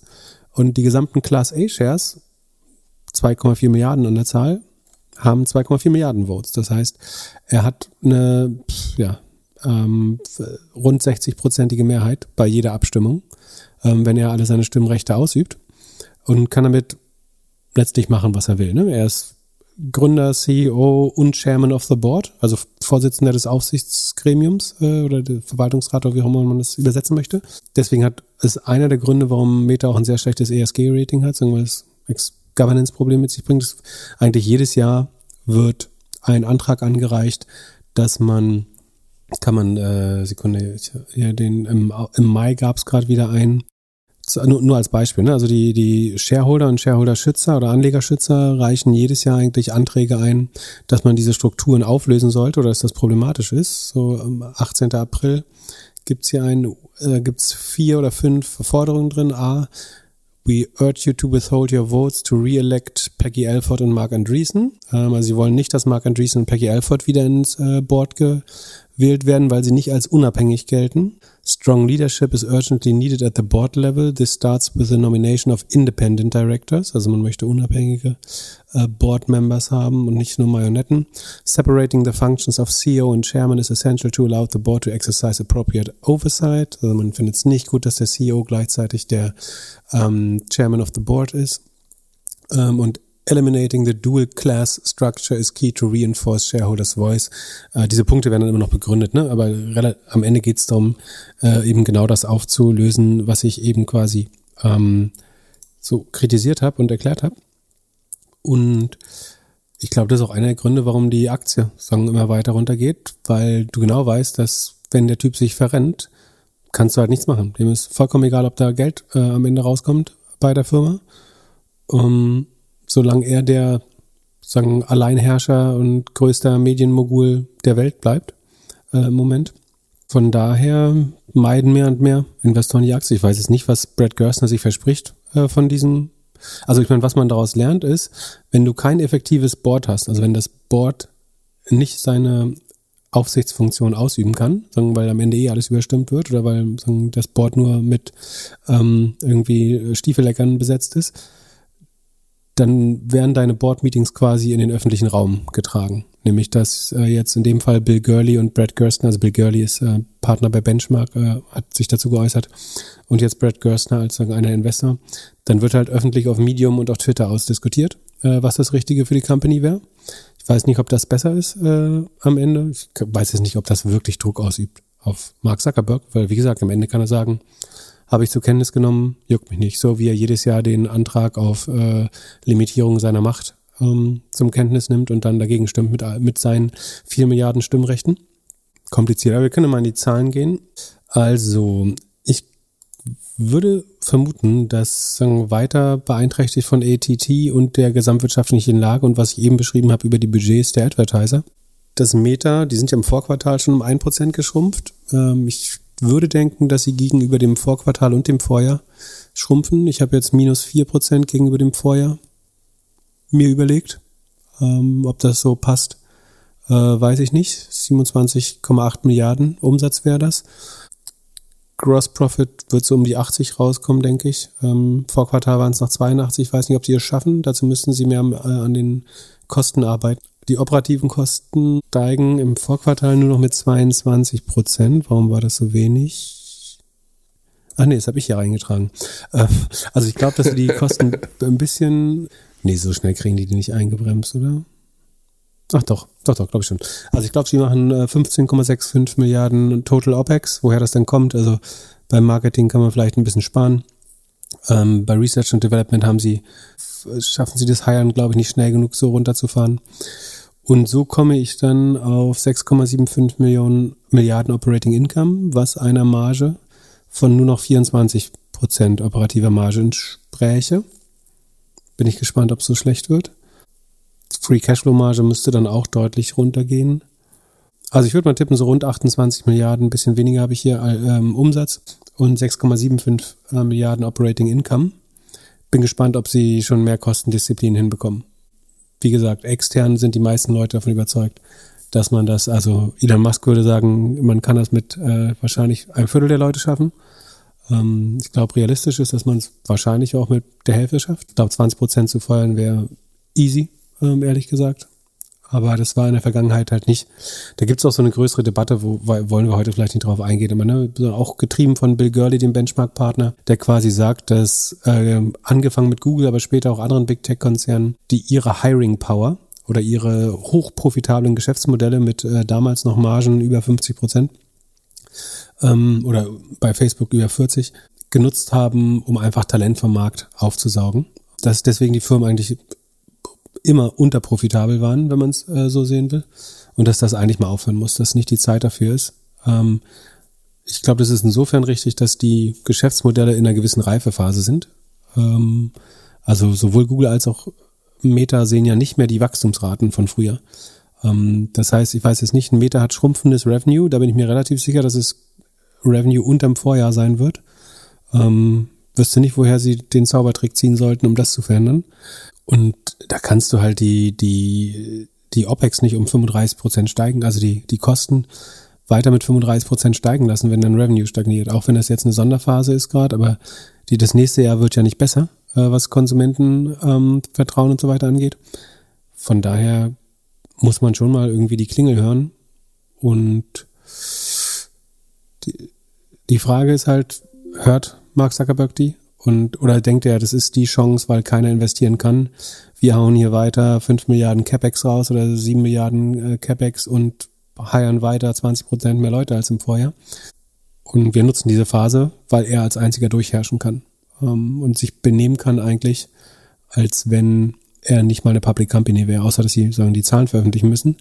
Aber ansonsten kann er halt mit dieser Herrschaftsstruktur oder dieser Dual-Class-Struktur bei den äh, Share, Shares machen, was er will. Was ähnliches gibt es übrigens, im, im, Deutschen kennt man das ja vielleicht, um das nochmal, so, falls nicht intuitiv verstanden wurde, im Deutschen gibt es ja auch diese Stamm- und Vorzugsaktien. Ne? Das ist eigentlich ganz ähnlich. Die Stammaktien haben Stimmrechte, die Vorzugsaktien haben manchmal mehr Dividende, aber keine Stimmrechte. Das ist eigentlich das gleiche Konstrukt, dass die zum Beispiel die Familie, die Mittelständlerfamilie möchte ihren Einfluss äh, sichern und äh, hat, möchte deswegen Stammaktien halten, während man sozusagen an den Kapitalmarkt ähm, bei Kapitalerhöhung dann eher vielleicht Vorzugsaktien rausgibt, um die wirtschaftliche Berechtigung für Aktionäre herzustellen, aber eventuell nicht die ähm, gesamte unternehmerische Mitbeteiligung oder die ja, stimmrechtliche Mitbeteiligung. Okay, soviel zum Meta. Muss man da sonst was Ich frage mich halt zwei Fragen. Achso, die Global also, Maus sind natürlich noch äh, spannend, aber du wolltest das sagen vorher? Ich frage mich halt, mit wem er das jetzt durchziehen möchte. Also wer möchte denn in einer Firma arbeiten, in der die Aktie jetzt irgendwie auf dem Level von 2016 ist? Und in dem keiner an diese Vision glaubt. Und Na, also, also du gibst den, ja, gut, sehr gute Frage. Also du gibst den, du kannst diese, die Strike Prices natürlich neu anpassen, um die Leute zu motivieren. Also du musst neue oder geänderte ESOPs rausgeben, um die Motivation wiederherzustellen. Ähm, ich glaube, er wird das so mit dem harten Kern seiner ewigen Vertrauten machen. Ähm, das ist halt äh, Andrew Bosworth, ne? Und, äh, der scheint so weiter damit zu machen. Ähm, dann so, durch die Ränge ist äh, aufgestiegen Alex Schulz, äh, der war mal VP Growth oder so, ist inzwischen CMO, äh, ehemaliger eBay-Manager äh, aus den, ich glaube aus den Niederlanden, wenn ich mich nicht irre. Ähm, der ist jetzt sozusagen Zuckerberg minus eins und ja, das, äh, das ist halt so der, der enge Kreis jetzt. Aber ich meine, es ist schon, also Facebook stirbt. Messenger, keine Ahnung, vielleicht Messenger. Ich verstehe, dass das in manchen Ländern sehr populär ist. Aber das blaue Facebook hat ein Problem. Sorry, das kann man nicht leugnen. Instagram wird brutal von, von äh, TikTok angefressen. Ich kann mir nicht vorstellen, dass das nicht ins Engagement, also zumindest die Time spent in App. Du kannst mir noch zehnmal erzählen, wie viele Leute hier in der App sind angeblich, aber auf jeden Fall verbringen die weniger Zeit da drin. Alles andere würde mich sehr wundern. Ähm, WhatsApp hat heute mal wieder einen zwei Stunden Ausfall gehabt äh, morgens direkt von Earnings. Das ist vielleicht auch nicht so gut. Ähm, und sagen, da fehlt die Monetarisierungsfantasie immer noch, beziehungsweise die Fantasie ist da, aber keiner setzt es um. Oder die Ressourcen gehen ja auch nicht dahin offenbar. Ich, also wo gewinnt Facebook gerade? Das ist ja die Frage. Wo gewinnen sie? Irgendwo in Indien, wo TikTok verboten wurde. So, dann, da ist Messenger groß oder in Süd Südostasien und Lateinamerika. Aber da sind die APUs niedrig, ähm, das ist schlecht monetarisierbar. Ich bin gespannt, wie die Zahlen rauskommen. Bei den Facebook-Maus müssten sinken. Da werden sie, also ich, ich, das ist vielleicht das Einfachste vorher zu sagen, nämlich, äh, weil das, glaube ich, macht Facebook genauso wie ich hier, sich hinschreiben, wie, wie, wie der, das Wachstum, Wachstum der Nutzer sein wird. Also hier bei, bei Facebook-Maus hat man sich ja für jetzt, äh, sagen, Soft Decline äh, geeinigt. 2,94 auf 2,93. Da würde ich sagen, da geht es jetzt weiter auf 2,92. Das kann man ja sehr gut regeln, indem man einfach, indem man mehr oder weniger Leute löscht. Facebook Daily Actives, die sagen, sie gehen hoch. Da würde ich sagen, die stagnieren jetzt mehr mal auf 1,9, ja, 1,97. Family of Apps hat minimal, ist minimal angestiegen, würde ich sagen, da geben sie sich selber nochmal einen Anstieg um, äh, was sind das hier, Milliarden, also um 10 Millionen. Ähm, ja, da wird überall genau 10 Millionen zuaddiert, so dann sieht es aus, als wenn wir weiter wachsen, 0,3 Prozent. Ähm, und Headcount, Headcount, schätz mal, wie viele Leute Facebook eingestellt hat im Vergleich zum Vorjahr? 20 Prozent. 32. 32 Prozent. Ja, du hast vorhin 70 gesagt, glaube ich, oder 68. Es sind 83,5 inzwischen schon. Was machen die alle? Und wie viel davon haben so eine Brille auf? Ja, ich habe hab eine Prediction. Ich wette, also, muss also der Transparenz halber, ich bin Meter, Sekunde, ich habe hier noch eine kleine Meter-Short-Position. Die ist krass, die ist komplett äh, ausgeglichen im Moment. Ähm, mal sehen, wie es wie es morgen läuft. Achso, da gucken wir auch mal, was eigentlich erwartet ist. Äh, ja, heute ist gerade plus 4,24 Prozent. Ja, wie gesagt, heute fliegt alles. Äh, Revenue 27,87 Sekunde. Krass. Äh, ich habe 27,8 gesagt, also ich bin knapp unterm äh, Konsensus. Äh, und Earnings ist 1,88, die habe ich jetzt nicht predicted oder Sekunde. Ach doch, 1,87. Also das ist im Sheet ähm, jetzt schon. 1,87. Das würde, das wären dann ein Net Income von rund 5 Milliarden, habe ich hier gesagt. Das glaubt der Markt auch. Lustig. Ähm, also ich hasse mich, also nee, ich finde es nicht cool, dass ich äh, hier keine mutiger eigene Schätzung habe. Andererseits bin ich überrascht, wie gut ich die äh, Konsensus Schätzung äh, von Earnings Whisper treffe. Ähm, ich hätte es tatsächlich andersrum machen sollen. Ähm, obwohl, dann hätte ich das so lange hinten. Nee, ist auch nicht als gut, dass ich so gemacht habe. So, also Meta. Ähm, Erleben wir in diesem Podcast noch, ob Meta unter IPO-Preis? Unter 40 Dollar, unter 38 Dollar? Jetzt 135? Also sie traden auf zwölfmal Earnings gerade. Das ist schon sehr günstig, aber wie gesagt, das kann sich ja mal alles ändern. Ich glaube 25 Euro war, ähm, steht bei Max bei Google zumindestens. Hier steht Zumindest. 38 Dollar. Ja, das war damals vielleicht noch der Kurs. Äh, 25 Euro, 1, 8, äh, 38 Dollar. Ja, nee, das sehen wir nicht, nicht kurzfristig. Aber ich glaube, wir werden lernen, dass 2012 an die Börse gegangen, 2004 gegründet. vielleicht lernen wir, dass Social Media Companies auch nur 20 Jahre leben. Ja, wäre länger als MySpace. Eben. Und wenn MySpace abgelöst war, also, na gut. Die Frage ist, ob die Netzwerkeffekte, ob die Netzwerkeffekte gerade schon mehr gegen Meta oder noch für Meta spielen. Also ich hatte jetzt ehrlich äh, der Transparenz halber auch da, ich hatte jetzt ein, zwei Mal äh, bei jetzt ganz spezifischen Anlässen das Bedürfnis, mich ganz kurz bei Facebook anzumelden. Echt? Bei was? Ein so ein Boomer-Event, wo ganz, wo quasi die offizielle Eventgruppe noch auf Facebook war, aber da konnte ich ganz gut widerstehen. Und das andere war irgendwie, dass irgendwelche Bilder auf Facebook geteilt wurden, das war auch nicht so wild. Aber also es war jetzt kein, kein hartes Verlangen. Aber ab, abgesehen davon kann man so gut. Aber da habe ich das erste Mal wieder Netzwerkeffekte gespürt. Also das, du merkst, okay, du hast jetzt einen kleinen Nachteil dadurch, dass du jetzt als einer der wenigen äh, noch nicht auf Face, äh, schon auf, von Facebook runter bist. Aber gleichzeitig habe ich auch viele Leute getroffen, die gesagt haben, ich bin da auch schon lange nicht mehr. Ich vermisse ähm, nichts, nichts, seitdem ich, wir uns runter, also. Ich glaube, die Zerfalleffekte sind stärker als die Netzwerkeffekte inzwischen. Und ich glaube, dass sich das halt beschleunigt und nicht, also dass auch das letztlich logarithmisch dann irgendwann geht. Von daher sind wir gerade über die Kuppe. Die Frage ist, was würde, was würde Mark Zuckerberg zum Einlenken bewegen? Du könntest, das Board könnte, obwohl sie Puppets sind, äh, rebellieren? Also der Job Aber eines Boards ist doch immer den CEO rauszuwerfen. Das wird nie passieren bei denen. Genau, weil er sagen kann, na, bevor das passiert, werfe ich euch raus. Genau, und der, der, der wird nichts, der wird weitermachen.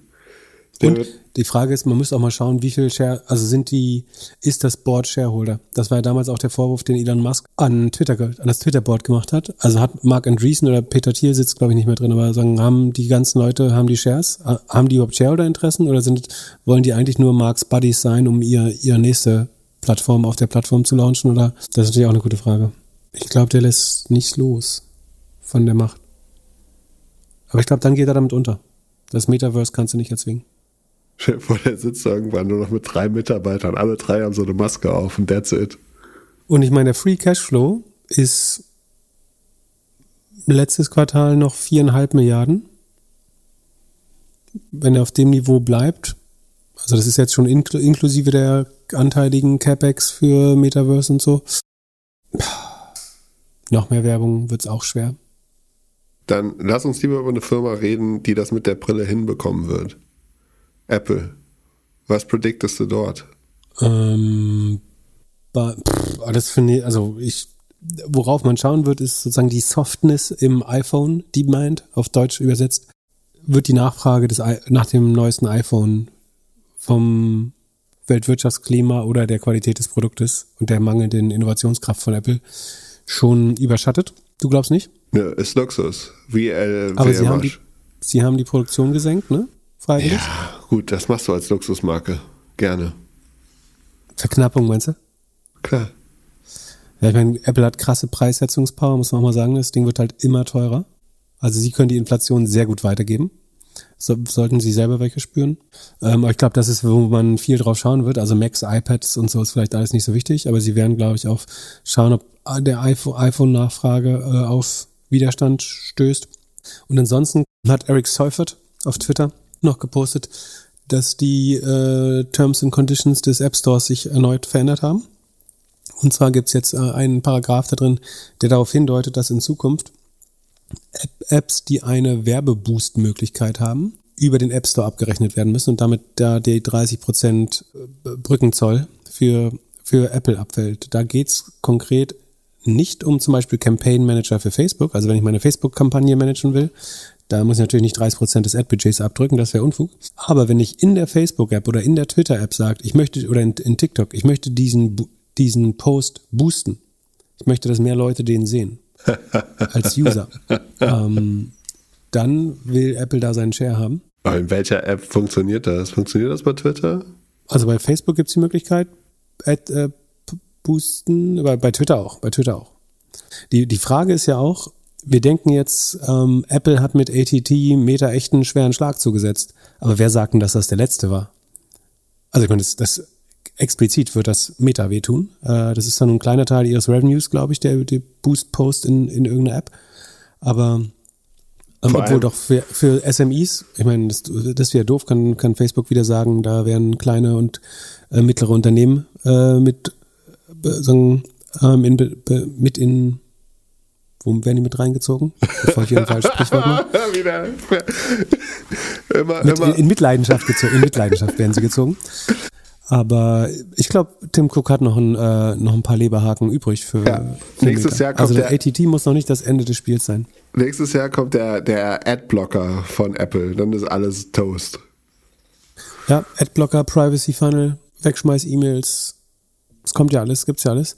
Also ich meine, Meta, Snap, Google machen jetzt den nächsten Schritt. Teilweise haben sie First-Party-Daten, teilweise bauen sie andere Lösungen, um Targeting hinzubekommen.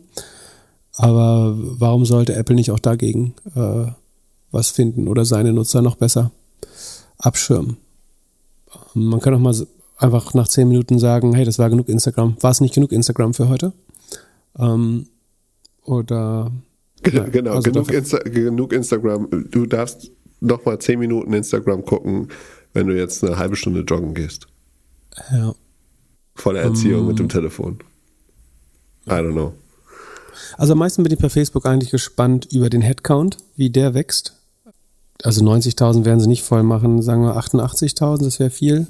Das wäre nochmal 30 über Vorjahr. Ist wahrscheinlich so schmerzbefreit, können nicht sein. 87.000 vielleicht, das wären dreieinhalb nochmal mehr als im Vorquartal. Aber glaubst du, wir sind Peak Hiring, was Big Tech angeht? Ich habe heute getwittert. Peak, äh, was habe ich gesagt? Das ist Peak äh, Big Tech Hiring. Ja, das wäre eigentlich mal angesagt. Also Employment. Wenn irgendeine dieser Firmen noch vorhat, äh, so ein Geld zurückzugeben an ihre Shareholder, dann müssen sie sich alle mal damit beschäftigen. Also was nicht geht, ist, dass du wie Meta schrumpfende Umsätze hast ähm, und deine, deine OPEX um, wo hat es jetzt, um äh, 35 Prozent steigen. Ähm, das äh, macht sicherlich so keinen Sinn. Nee, ich habe hier auch die, die, die OPEX noch. Sekunde, ich muss das. Oder doch? 42. Kann Facebook beim Marketing sparen? Nee, ich mach's mal noch ein bisschen höher. Ich glaube, die Marge geht unter ja, 24 Prozent operative Marge. Na, mal gucken. Aber ja, das sind so meine Gedanken zu Facebook. Wie gesagt, das kann alles ganz anders kommen gleich, wenn die Ergebnisse kommen. Dann Apple, wie gesagt, also noch ein Kommentar zu Apple.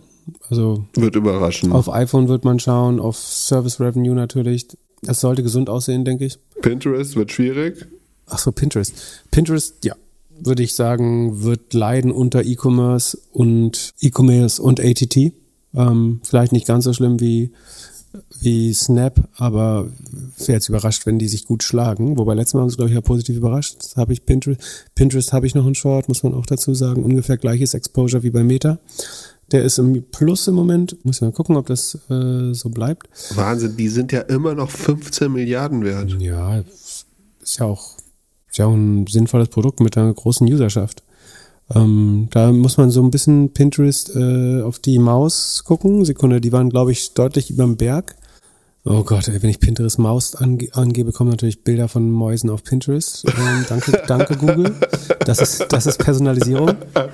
Ja, ach so, genau. Die sind, die sind über den Berg und dann stagniert. Ähm, Im Q1 und Q2 bei 433 Millionen. Da ist die Frage, geht's da wieder hoch oder geht's da weiter runter? Auch hier, ich, ich mag diese, Mau diese Monthly Active User Zahl nicht. Ich glaube einfach, bei all diesen großen Plattformen ist das mit den, mit den Fake-Usern so einfach, sich auszusuchen, was, was ich gern präsentieren möchte. Ich lasse halt einfach ein paar Bots leben und dann ich also nicht, das beziehe ich nicht nur auf Meta, so da bin ich besonders skeptisch, aber ähm, auch Snap und Pinterest, ich weiß nicht. Ich würde im Zweifel auf Revenue schauen, dass er das Schöne, dass wir jetzt auf, ach so, habe ich die Pampe Pinterest hier, ja, haben wir in der Tabelle, dann können wir mal, die sind noch 8,6 Prozent gewachsen letztes Quartal, hm, liegen auf Vorjahresniveau beim Traffic, also jetzt ganz grobe Schätzung, habe nur similarweb4.com geschaut, dann müsste Monetarisierung, müsste sie sich verschlechtern, was denkst du? APU war, ist gestiegen zuletzt, ah, vielleicht schaffen sie Schaffen sie 5% Wachstum? 672 Millionen vielleicht, das wären 6%. Wir lassen Earnings Whisper entscheiden. Sekunde. Was der Markt glaubt. Der Markt glaubt 665. Das wäre auf äh, Nullwachstum auf Vorjahres, äh, auf Vorquartals 5% gegenüber Vorjahr, so wie ich erst gesagt habe, ja.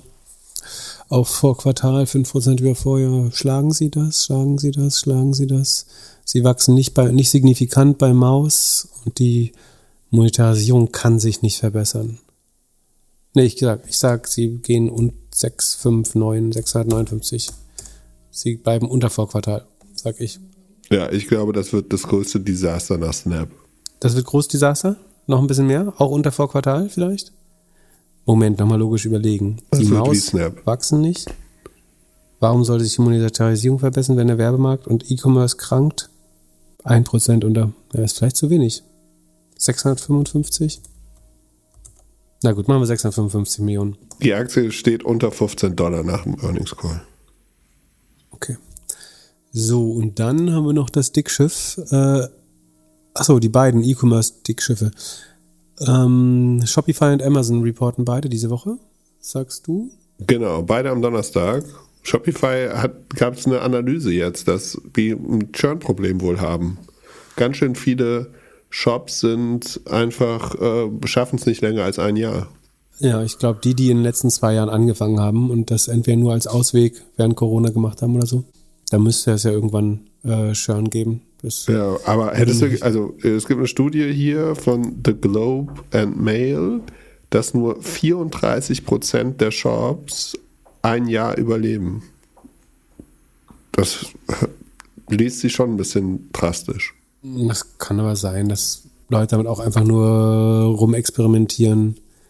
Irgendwelche Glücksritter, die da irgendwas probieren. Teilweise vielleicht auch Fraud, das sagen, Churn, die man selber schließen will oder muss.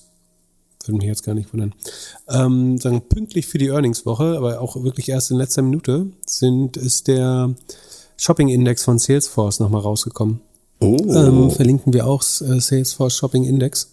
Da schaut Salesforce auf einer Basis von 30 Milliarden Besuchern, eine Milliarde, also 30 Milliarden Besuchen oder Sessions, eine Milliarde Nutzer und 2300 rund äh, E-Commerce-Seiten äh, in 61 Ländern, wie sie glauben, sich der Markt entwickelt, ähm, Traffic und Revenue-mäßig. Und auf globaler Basis äh, glaubt Salesforce, dass wir wieder unterm Vorjahr liegen. Ähm, gezogen wird das eher noch von den USA, da ist man im Plus. Ähm, in Deutschland ist, ist es, Sekunde, ist es 10% unter Vorjahr. Das ist nicht so schlimm wie im Vorquartal, da waren es 18. Ähm, ich bin nicht so 100% happy mit diesen Zahlen, weil die, Vorjahr, äh, die vorherigen Quartale geändert worden sind. Also die waren vorher unter 20% gegenüber dem Vorjahr sogar. Und jetzt sind sie auf einmal nur noch 18 davor. Ähm, das heißt, man hat rückwirkend die alten Zahlen geändert. Es kann sein, dass das der Dollar-Effekt sein soll. Äh, das konnte ich leider nicht rausfinden oder es ging nicht aus davor. Wer das weiß, äh, mal gerne her damit. Ähm, aber sozusagen von der Direction zeigen die noch das Gleiche. Also Deutschland hat das dritte Quartal im gesamten E-Commerce negatives Wachstum. Ähm, also im Q1 hat man 16, lag irgendwie 16 Prozent unter Vorjahr, im Q2 18 Prozent und im Q3 jetzt nur noch 10 Prozent unter Vorjahr. Ähm, vor dem Hintergrund dann zum Beispiel auch die, die Zahlen sehen von Amazon. Ich glaube, Amazon wird international schrumpfen, ähm, in USA leicht zulegen wahrscheinlich. Ähm, wenn man jetzt auf Home and Living, was ich glaube eine der schwersten Kategorien ist, ähm, da gehe ich jetzt mal weltweit Home Furniture also es ist jetzt nicht Deutschland, sondern weltweit wirklich, ähm, weltweit minus 15 Prozent unter Vorjahr. Ähm, also mit Sicherheit das am stärksten oder eins der am stärksten betroffenen Verticals. Ja, kann man sich selber anschauen und so ein bisschen filtern nach Industrien und nach Ländern. So, das sagt es einerseits, es ist nicht ganz so schlimm wie in den Vorquartalen, äh, aber es ist immer noch ein E-Commerce. Deutschland ist 10 Prozent im Minus. Ähm, wir können nochmal UK schauen. UK ähm, wird schlechter im Vergleich zu Deutschland, ist jetzt bei minus 13 Prozent, war vorher nur einstellig im Minus, ist jetzt äh, nochmal deutlich schlechter. Ähm, ja, sieht nicht so gut aus. Also bei Amazon, um das zusammenzufassen, glaube ich, das internationale Geschäft wird weiter kränkeln, ähm, Verluste machen und schrumpfen. Ähm, ihr eigener Handel wird schrumpfen, also Net Product Sales werden runtergehen gegenüber dem Vorjahr. Ähm, obwohl, Sekunde. Ach nee, das Vorjahr war relativ ver einfache Vergleichszahlen.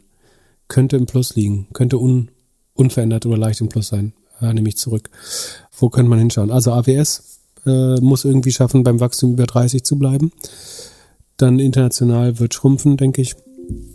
Ähm, Advertising wird man jetzt sehen, wie stark das runtergezogen wird. Ähm, wenn Third Party mit 9% steigt, stieg das noch doppelt so schnell.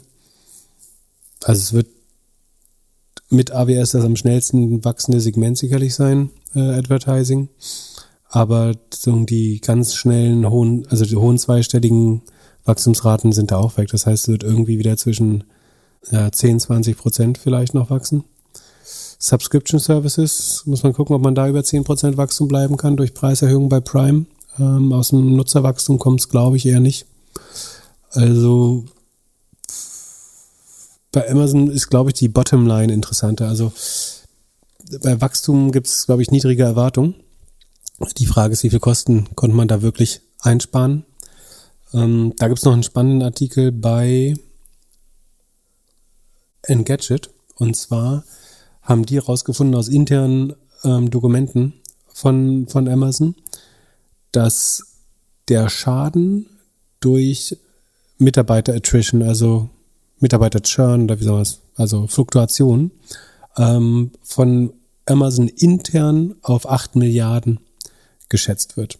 Ähm, also Amazon hat ein internes Dokument, äh, das öffentlich oder das für Engadget äh, zugänglich geworden ist, ähm, wo drin steht, dass sie glauben, der Schaden durch äh, insbesondere undesirable Churn, also Leute, die sie eigentlich gern halten wollen würden, ähm, 8 Milliarden beträgt.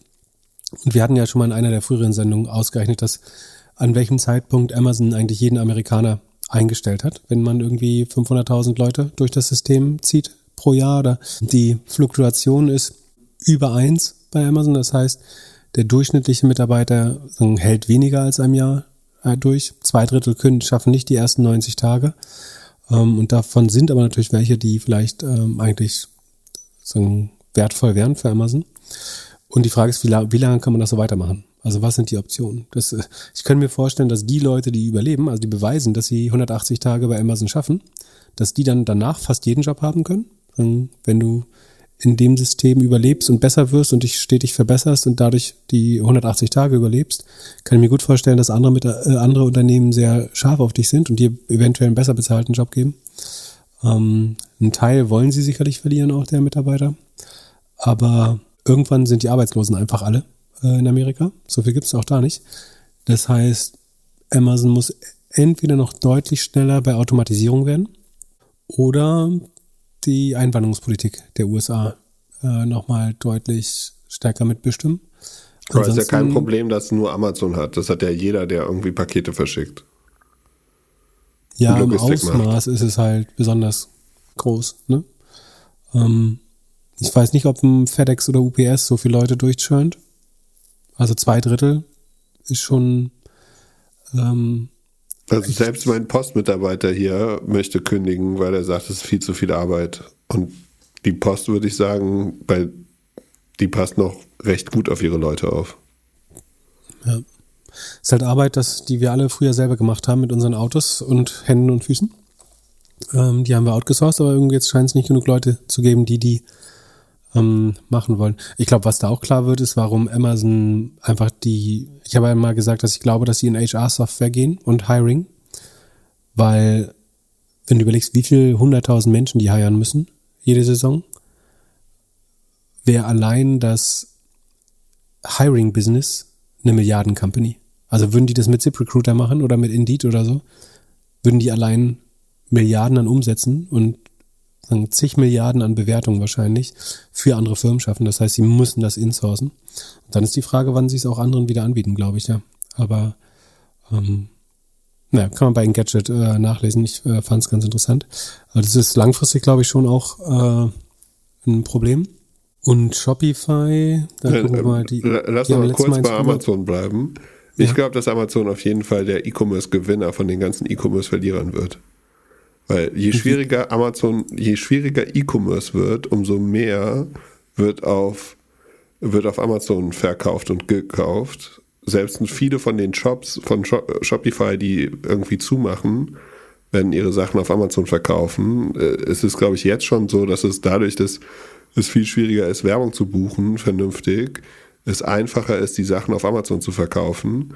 Und Amazon ist im Gegensatz zu den ganzen anderen Firmen, die wir vorher besprochen haben, wahrscheinlich die einzige, die auch vernünftig arbeiten kann und Geld sparen kann. Also die sind ja von der Kultur schon ganz anders aufgestellt als äh, und es wird viel einfacher sein, dort nochmal irgendwie zu erklären, hey, wir müssen mehr, mehr aufs Geld achten, als jetzt bei äh, einer Firma mit einer riesen Dachterrasse irgendwie ein Announcement zu machen, so jetzt gibt es weniger äh, Reisen und weniger Partys.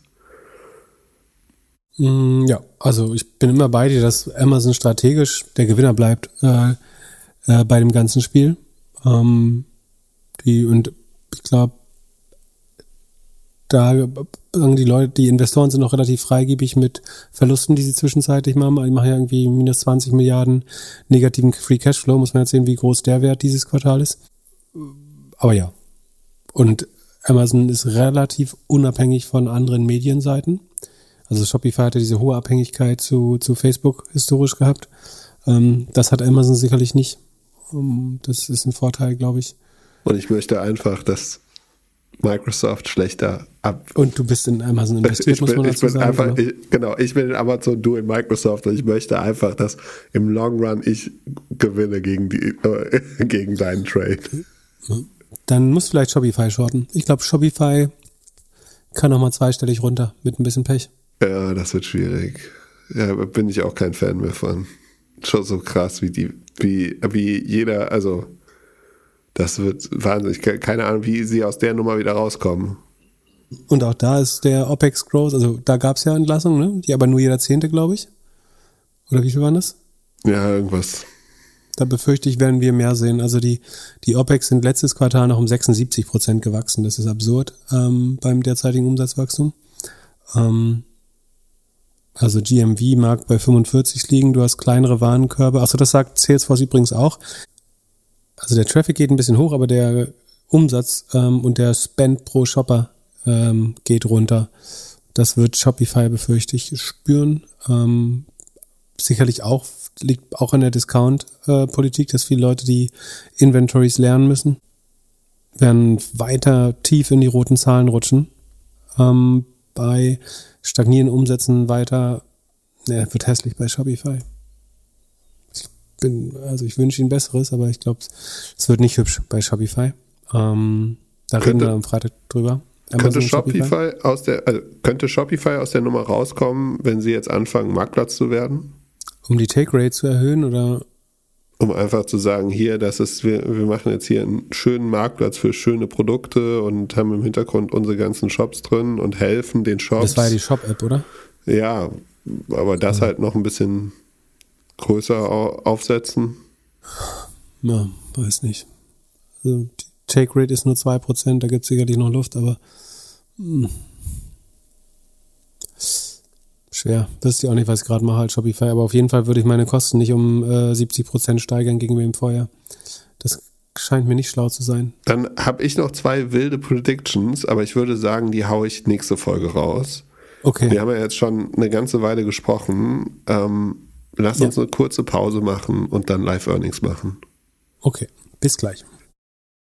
So, 11 Uhr. Pip, wie sieht's aus? Spotify, Google, Microsoft. Ich bin, ich bin drei Drinks deep, so viel kann ich schon sagen. Sehr schön. Dann äh, erklär uns mal. Womit möchtest du anfangen? Ah, Spotify natürlich. Also prinzipiell bin ich gut gelaunt, weil ich das Gefühl habe, ich lag weniger daneben als normal. Spotify. Das ist dieser nette Musikstreaming-Dienst. Ich sehe minus 5% gesagt, After Hours. Ja, man, man, muss fairerweise dazu sagen, also wenn wir jetzt gleich über die ähm, Verlustzahlen reden, die alle Aktien betreffen, so viel kann man schon äh, verraten, muss man sagen, dass die Session insgesamt ja heute sehr stark im Plus war, oder? Sekunde hat sich das verändert, während ich eben äh, ach, Armbrot, Stullen schmieren war. Sekunde. Ja, heute, also am Tag plus 2,5 Prozent und jetzt minus 4,8 Prozent. Okay, also ein bisschen äh, hin und her korrigiert. Sekunde, ich gucke hier mal kurz auf das Zauberdisplay, das sagt mir nichts mehr. Naja, ich glaube, die Nasdaq hat ein Plus geschlossen. So, ähm, dann gehen wir mal die Spotify-Zahlen. Ich habe gesagt 3,05 Milliarden, es sind 3,036 geworden. Also das entspricht 21,4% Wachstum statt 22. Äh, close enough, würde ich sagen. Es kommt hauptsächlich aus dem Wachstum der Premium-Subscriber. Die sind von 21,8 vor Quartal wieder 21,7 Prozent gewachsen, also der Umsatz aus den Premium-Subscribers. Ähm, erstaunlich, durchaus beeindruckend, dass auch die Ad-Supported-Nutzer, der Umsatz aus den Ad-Supported-Nutzern um äh, 19 Prozent gegenüber dem Vorjahr gesteigert ist. Das ist letztlich das MAU-Wachstum, also das Monthly Active User-Wachstum, was man da sieht. Also die Monetarisierung hat sich nicht deutlich verschlechtert, etwas, äh, ein wenig vielleicht, aber so man ist im Plus gegenüber Vorquartal und Vergleichsquartal des Vorjahres. Ähm, auch selbst beim Ad-Supported Business, das ist, glaube ich, ganz erfreulich. Ich finde die Spotify-Zahlen überhaupt nicht schlecht. Äh, bis auf einen Fakt, aber den äh, erwähne ich gleich. Cost of Revenues sind mit 15,6 Prozent gewachsen äh, und damit langsamer als das Revenue selbst, also Umsatz selbst. Das ist gut. Das heißt, die Gross Margin hat sich erweitert. Das stimmt so auch. Zwar nur minimal auf 24,7, aber immerhin. Und dann haben wir aber die operativen Ausgaben und das ist jetzt das Gegenteil von Kostendisziplin, was man da sieht. Research and Development fast 90 Prozent im Plus im Vergleich zum Vorjahr. Marketing Sales circa roundabout etwas mehr als 50 pro Sekunde, ja, etwas mehr als 50 Prozent im Plus überschlagen. Und General Admin, ja, irgendwie so 15, 20 Prozent im Plus. Aber insgesamt wachsen die operativen Ausgaben, die OPEX mit 65 Prozent. Das muss ich nochmal checken. Das nee, die, die müssen händeringend X, Y und Z noch erfinden. Das kostet Geld. Ja, das kann schon sein. Sekunde, ich möchte es sicherheitshalber mal checken. Das ist teurer geworden. Sie sagen in Constant Currency. Bezahlen die ihre Leute in Dollars? Und also, Sie haben ja voll, ähm, aus Ihrer Earnings Presentation Shareholder Deck äh, Slide 11, da zeigen Sie, dass Ihre Operating Expenses äh, letztlich um bis zu 12, 14 Prozent getrieben sind. Also Headcount Expansion, also mehr Leute ist schon ein Treiber, aber angeblich auch die Foreign Exchange, also Wechselkurse zahlen die ihre Leute eventuell in Dollars Nee, aber in schwedischen Kronen. Ja, aber die, sind die schwedischen Kronen besonders stark? Sekunde, müsste die, damit die Expenses besonders teuer sind, müsste die Krone stark bleiben. Hm, nee, eigentlich. Das hier alles ein bisschen komisch. Sekunde, wir gehen jetzt mal trotzdem zu den nur Operating Expenses September 978. Doch. Also die steigen im Vergleich zum ja, letztes Jahr waren es keine 600 Millionen, jetzt sind es fast eine Milliarde. Die steigen um 65 Prozent, die operativen Ausgaben, während der Umsatz nur um 21 Prozent. Und damit äh, dringt man tief in die roten Zahlen vor. Das habe ich, ich hatte ihnen ja 150 bis 200 Millionen Verlust gegeben. Jetzt sind sie bei zwei, minus 228 Millionen Verlust. Hm, nicht so gut. Das hätte ich nicht gedacht. Das, äh, also Spotify heiert aggressiv und sieht irgendwelche Währungseffekte. Das, die Topline-Zahlen sind eigentlich gut. Also Umsatzwachstum, würde ich sagen, sind Sie sicherlich positiv überrascht. Das Werbegeschäft ist nicht schlimm beeinträchtigt. Die Nutzerzahlen wachsen übrigens mit, ähm, mit 20 Prozent, was total gut ist. Also Krass, in welchen Ländern denn? Besser als in den letzten, das weisen sie leider nicht aus. Äh, also seit fünf Quartalen das höchste Nutzerwachstum bei Spotify. Das ist der Total Effekt. Kim Kardashian True Crime das Podcast.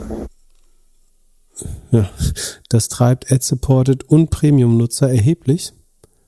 Aber die Kosten haben sie nicht im Griff und es sind nicht die, es sind nicht, ich würde jetzt vermuten, dass der Einkauf von Topstars ist meiner Meinung nach Cost of Revenues. Also das würde weder, weder RD noch Marketing und Sales oder sonst wo reinfallen, sondern der Einkauf von Rechten, seien es Musikrechte oder Podcastrechte, müssten Cost of Revenues sein. Die wachsen nur mit 15,6 Prozent. Das ist eigentlich total gesund. Die haben, da haben sie die Kosten im Griff. Wahrscheinlich, weil sie ein paar teure, keine Ahnung, Obama oder was weiß ich, gecancelt haben. Aber das ausgerechnet bei den operativen Ausgaben, die so über die Stränge schlagen, das also so ein bisschen unnötiges, selbstverschuldetes, das müsste jetzt nicht 5% runtergehen. Umsatzwachstum okay, Rohmarge okay. Aber warum Research and Also ich weiß nicht, ob es die Audiobook Solution, die Merchandise Solution, die Ticketing Solution, ob das so viel neues Personal bindet. Aber also die, im Vorjahr waren wir bei Research, Fertigung, äh, bei Forschung und Entwicklung bei 208 Millionen, jetzt sind wir bei 386. Das ist, müsste rund 90 Prozent mehr, also fast verdoppelte äh, allein äh, Forschung und Entwicklungsausgaben, Marketing erheblich gesteigert, Channel und Admin auch gesteigert. Also mangelnde Kostendisziplin muss man ihnen vorwerfen. Ansonsten, ich glaube, hervorragende Subscriberzahlwachstum, hervorragende Topline-Number, also Umsatzwachstum. Ähm, ich bin positiv überrascht. Könnte mir vorstellen, dass diese minus 5% nicht besonders lange halten. Also ähm, jetzt müsste man sich den Cashflow nochmal anschauen. Achso, Cashflow ist 40. Also Cashflow ist noch positiv. Das, was quasi das Ergebnis hier, das operative ähm, Ergebnis ins Negative zieht, sind Mitarbeiteroptionen. Letztlich diese minus 228 oder insgesamt minus 260 Millionen sind Mitarbeiteroptionen und ansonsten der Cashflow ist positiv. Also die Firma verblutet jetzt kein Geld. Das ist alles ganz okay. Aber so ein bisschen habe ich das Gefühl, also entweder muss man jetzt sehr schnell aus diesen Revenue Streams auch extra Geld und insbesondere eine bessere Rohmarge rausholen das zeichnet sich ja so ein bisschen ab, ähm, dass die Cost of Revenues deutlich langsamer wachsen. Sekunde, hier stimmt doch noch irgendeine Zahl nicht.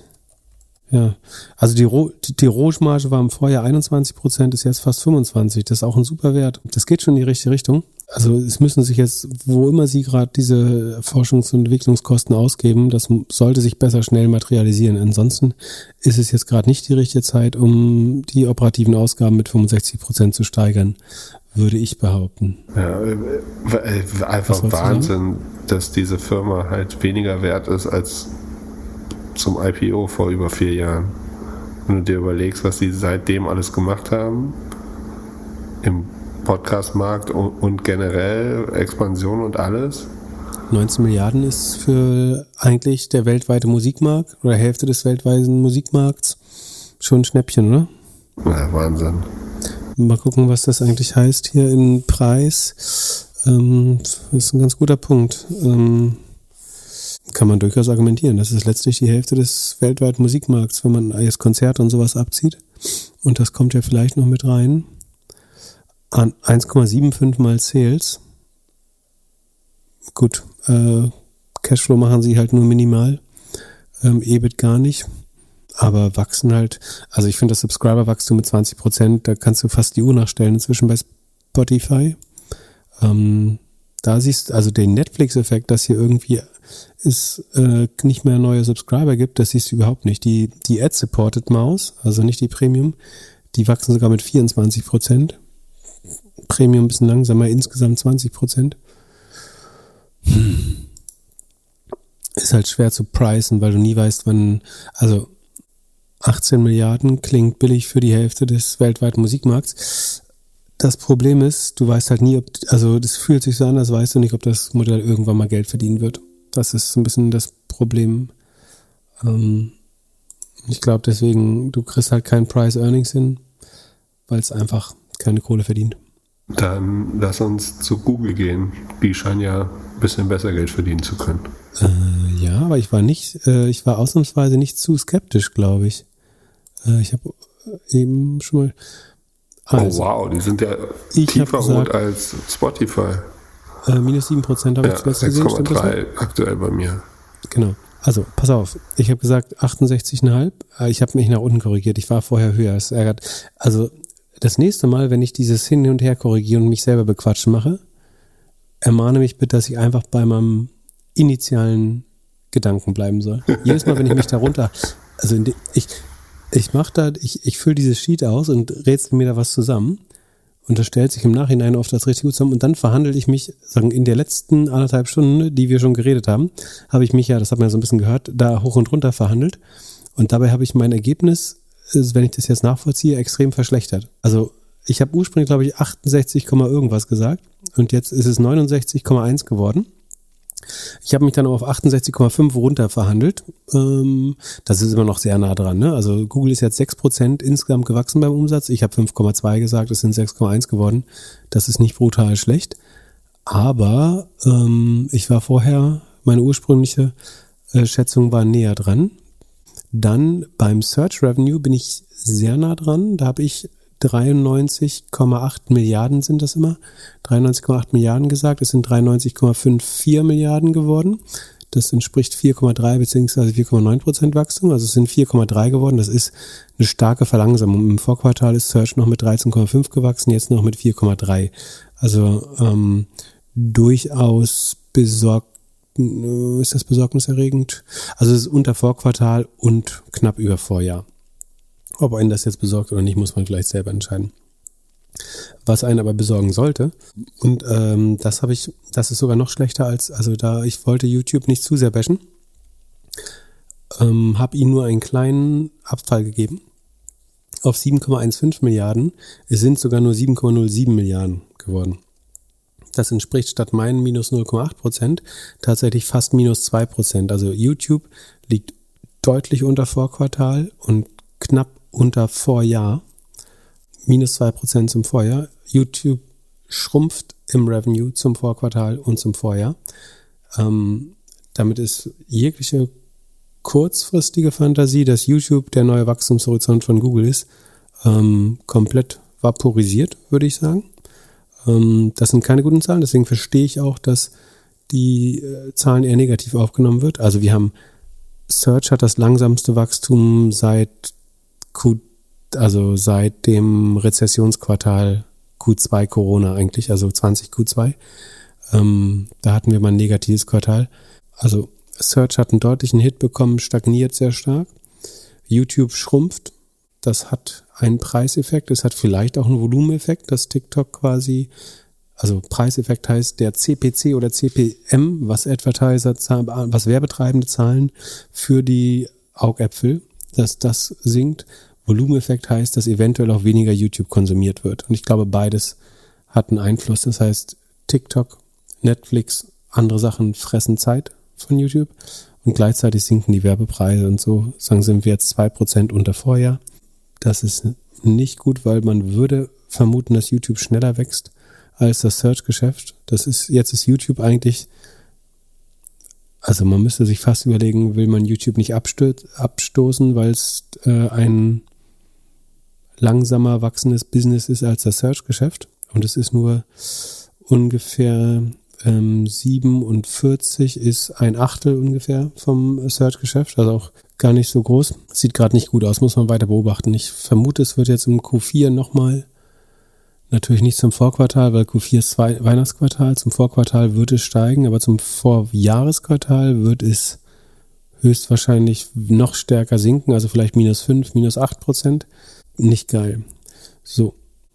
Die Cloud ist eine positive Überraschung und das rettet Alphabet wahrscheinlich so ein bisschen. Äh, deswegen nur minus sechs Prozent in Anführungsstrichen. Die Cloud war im Vor Vorquartal um 36 Prozent gewachsen, was das langsamste Wachstum seit langem war. Und das ist jetzt wieder auf knapp 38 hochgegangen, also von, von 35,6 auf 37,6, also eigentlich zwei Prozent akzeleriertes Wachstum. Das ist sicherlich gut. Also, dass Google sein Cloud-Wachstum beschleunigen kann, ist, das sollte, das sollte Investoren mögen. Ich könnte mir vorstellen, dass, wie vorhin angedeutet, das ein bisschen auf Kosten der Profitabilität geht. Also, dass Google sich das mit günstigen Preisen erkauft. Das, was du auch so ein bisschen angesprochen hast. Leute wechseln von AWS zu Google Cloud, weil es günstiger ist, zumindest für ihre spezifische Anwendung. Äh, den Fall gibt es definitiv. Wie viele Leute es dann wirklich machen, weiß man nicht. Aber günstiger, weil es harten Discount gibt. Genau. Google ist nicht, also Google ist der Preisführer, würde man sagen, in der Cloud. Ne? Also AWS. Ich führt? Google. Was, was Preisführer. Hat, der, der günstige. Achso, ja, ja, okay. Ich hätte jetzt gesagt. Wir sind jetzt bei Alphabet. Ja, ja, alles gut. Ich hätte jetzt gesagt, äh, Amazon gibt den Preis an und Google und Microsoft kommen immer wieder von der Seite und sagen. Achso, Entschuldige. Mit, mit Preisführer meine ich sozusagen, Sie haben das Value for Money Offering. Sie sind der günstig, also Sie überzeugen natürlich auch mit toller Leistung und so weiter, eigenen, eigenen Chips äh, etc. Aber also Fakt ist, es ist ein gutes Ergebnis, dass sie ihren Umsatz wieder beschleunigen konnte, nach, nachdem er wirklich stark abgefallen ist im Q2.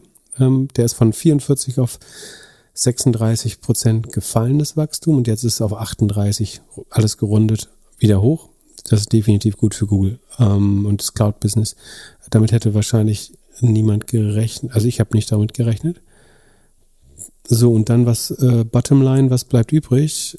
Ähm, es bleiben knapp 20 Milliarden Operating Income übrig. Das sind 17,5 Prozent weniger als im Vorjahr.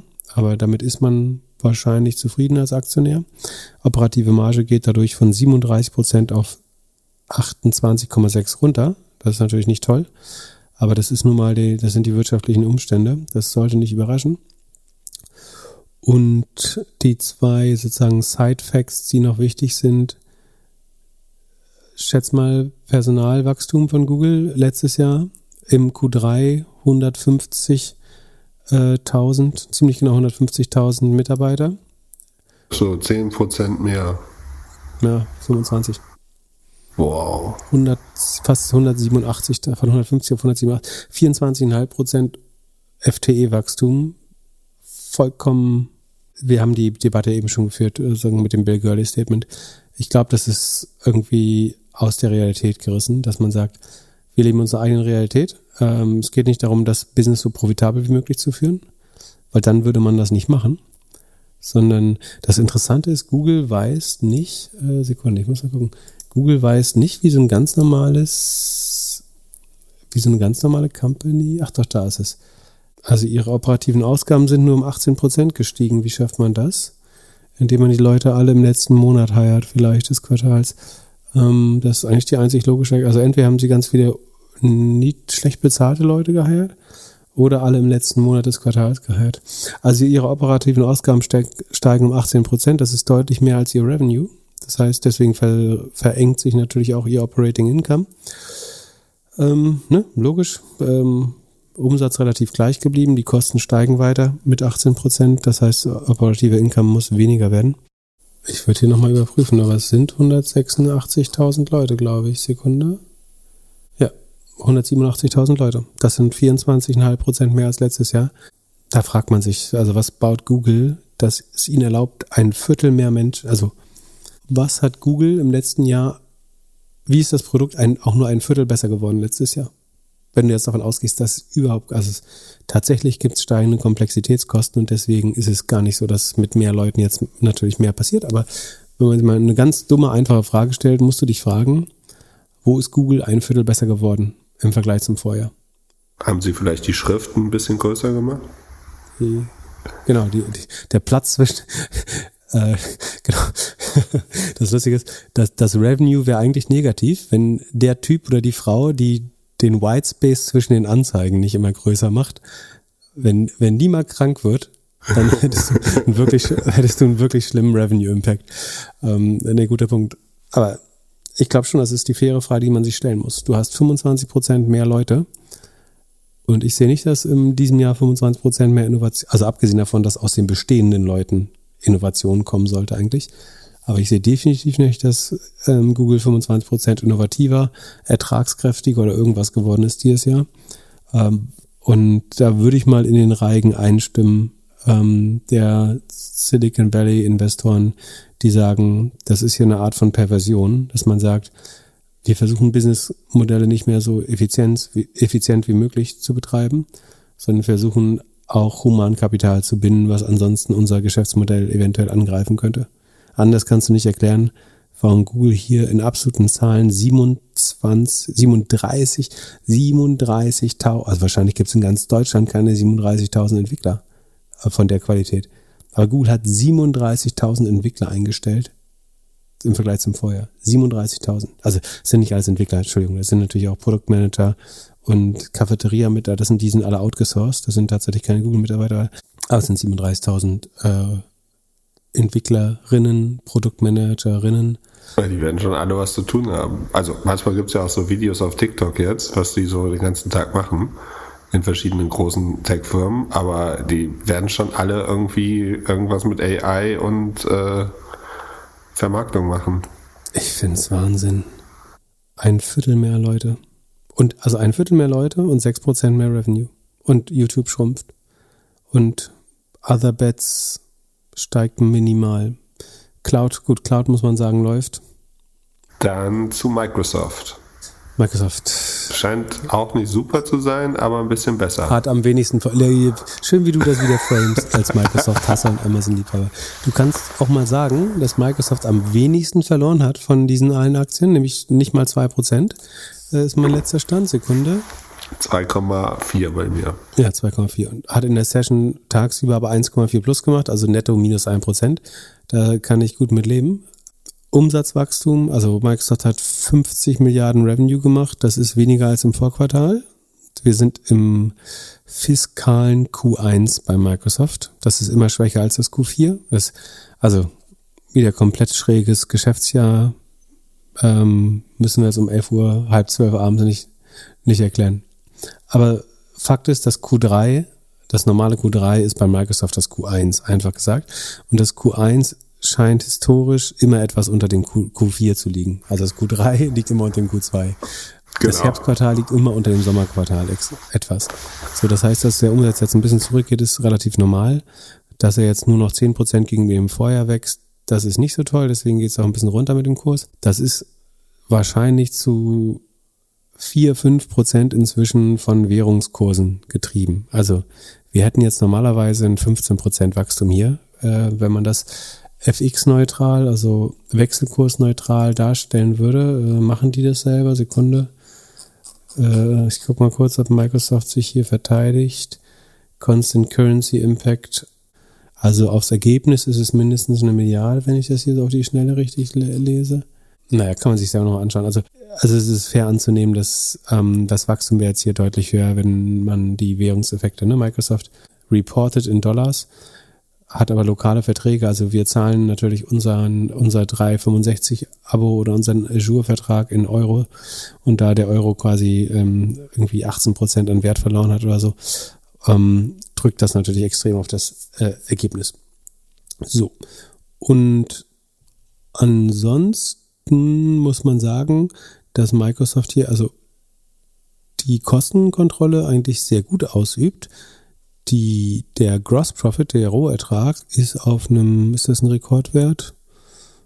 Hm, noch nicht ganz, aber so das Q3, äh, Q1 sind wir jetzt, ist immer ganz gut, aber es ist auf jeden Fall ein sehr guter Wert. Also der, der Gross Profit liegt bei 69,2. Der schwankt immer so um die 70, aber das ist ein guter Wert die operativen Ausgaben ähm, hat man super im Griff, so dass das operative Income, das operative Ergebnis ähm, von 20,2 auf 21,5 gestiegen ist. Ähm, bei 5 Millionen, 5 Milliarden mehr Umsatz ist mehr als eine Milliarde übrig hängen geblieben. Ähm, das heißt, die operative Marge ist ein klein bisschen runtergegangen von ähm, die habe ich hier gar nicht im Sheet. Wir haben nur die Net-Income-Marge, die ist deutlich heruntergegangen von 45 auf 35. Das ist erheblich durchaus.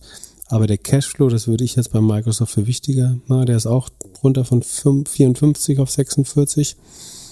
Hm, also ein bisschen trifft sie schon, muss man sagen. Aber es sind immer noch top. Also 46 Prozent äh, Operating Cashflow Marge ist schon krass gut. Das heißt, quasi jeder zweite Dollar bleibt als Cashflow beim Aktionär hängen oder der Aktionärin. Das ist schon krass gut. Ähm, wir haben ja gesagt, worauf wir schauen wollen, sind die Segment, das Segmentwachstum bei, also ganz kurz, Microsoft hier beim, sowohl beim Cashflow als auch Net Income, als auch Operating Income, dann haben sie ein bisschen negativen Operating Leverage. Ich glaube, der ist aber sehr stark von Währungseffekten geprägt, ein bisschen von konjunkturellen Effekten. Ähm, Finde ich jetzt nicht schlimm, das sieht die Börse offensichtlich auch so. Jetzt gucken wir mal auf die Segmente. Ähm, Und sagen, spannend finden wir da einmal das Cloud-Segment insgesamt. Intelligent Cloud ähm, wächst mit 20 Prozent. Das ist wie im Vor... Das ist ein bisschen zu sehr wie im Vorquartal. Doch, ist der gleiche Wert wie im Vorquartal. 20 Prozent. Dann haben wir Azure Azure, das ähm, Cloud Computing Segment wächst mit 35 Prozent. Da hatten wir im Vorquartal 40. Auch hier muss man wieder bedenken, Währungseffekte. Ähm, die Währungseffekte machen hier allein 7% aus. Das heißt, ohne die Währungseffekte wären wir bei 42% Cloud-Wachstum. Ich habe ja vorhin gesagt, so unter 37 oder so wäre doof. Jetzt ist 35 nicht toll. Muss man gucken.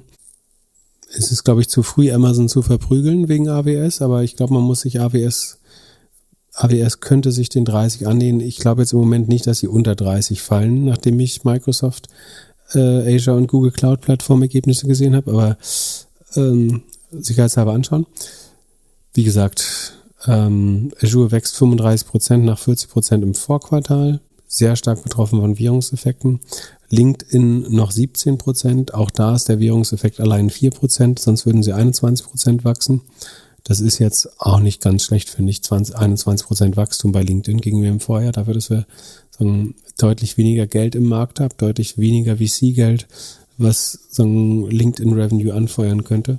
Dafür finde ich 21% ähm, Constant Currency oder 17% Währungsberein, äh, nicht währungsbereinigtes Wachstum eigentlich ganz gut. Office 365 wächst immer mit 11%, gar nicht schlecht. Ähm, Windows OEM schrumpft, also vorinstalliertes Windows auf neu installierten Computern, ähm, schrumpft um 15 Prozent. Da würde ich sagen, das ist relativ klar. Das ist, jeder hat sich einen Computer gekauft während Corona.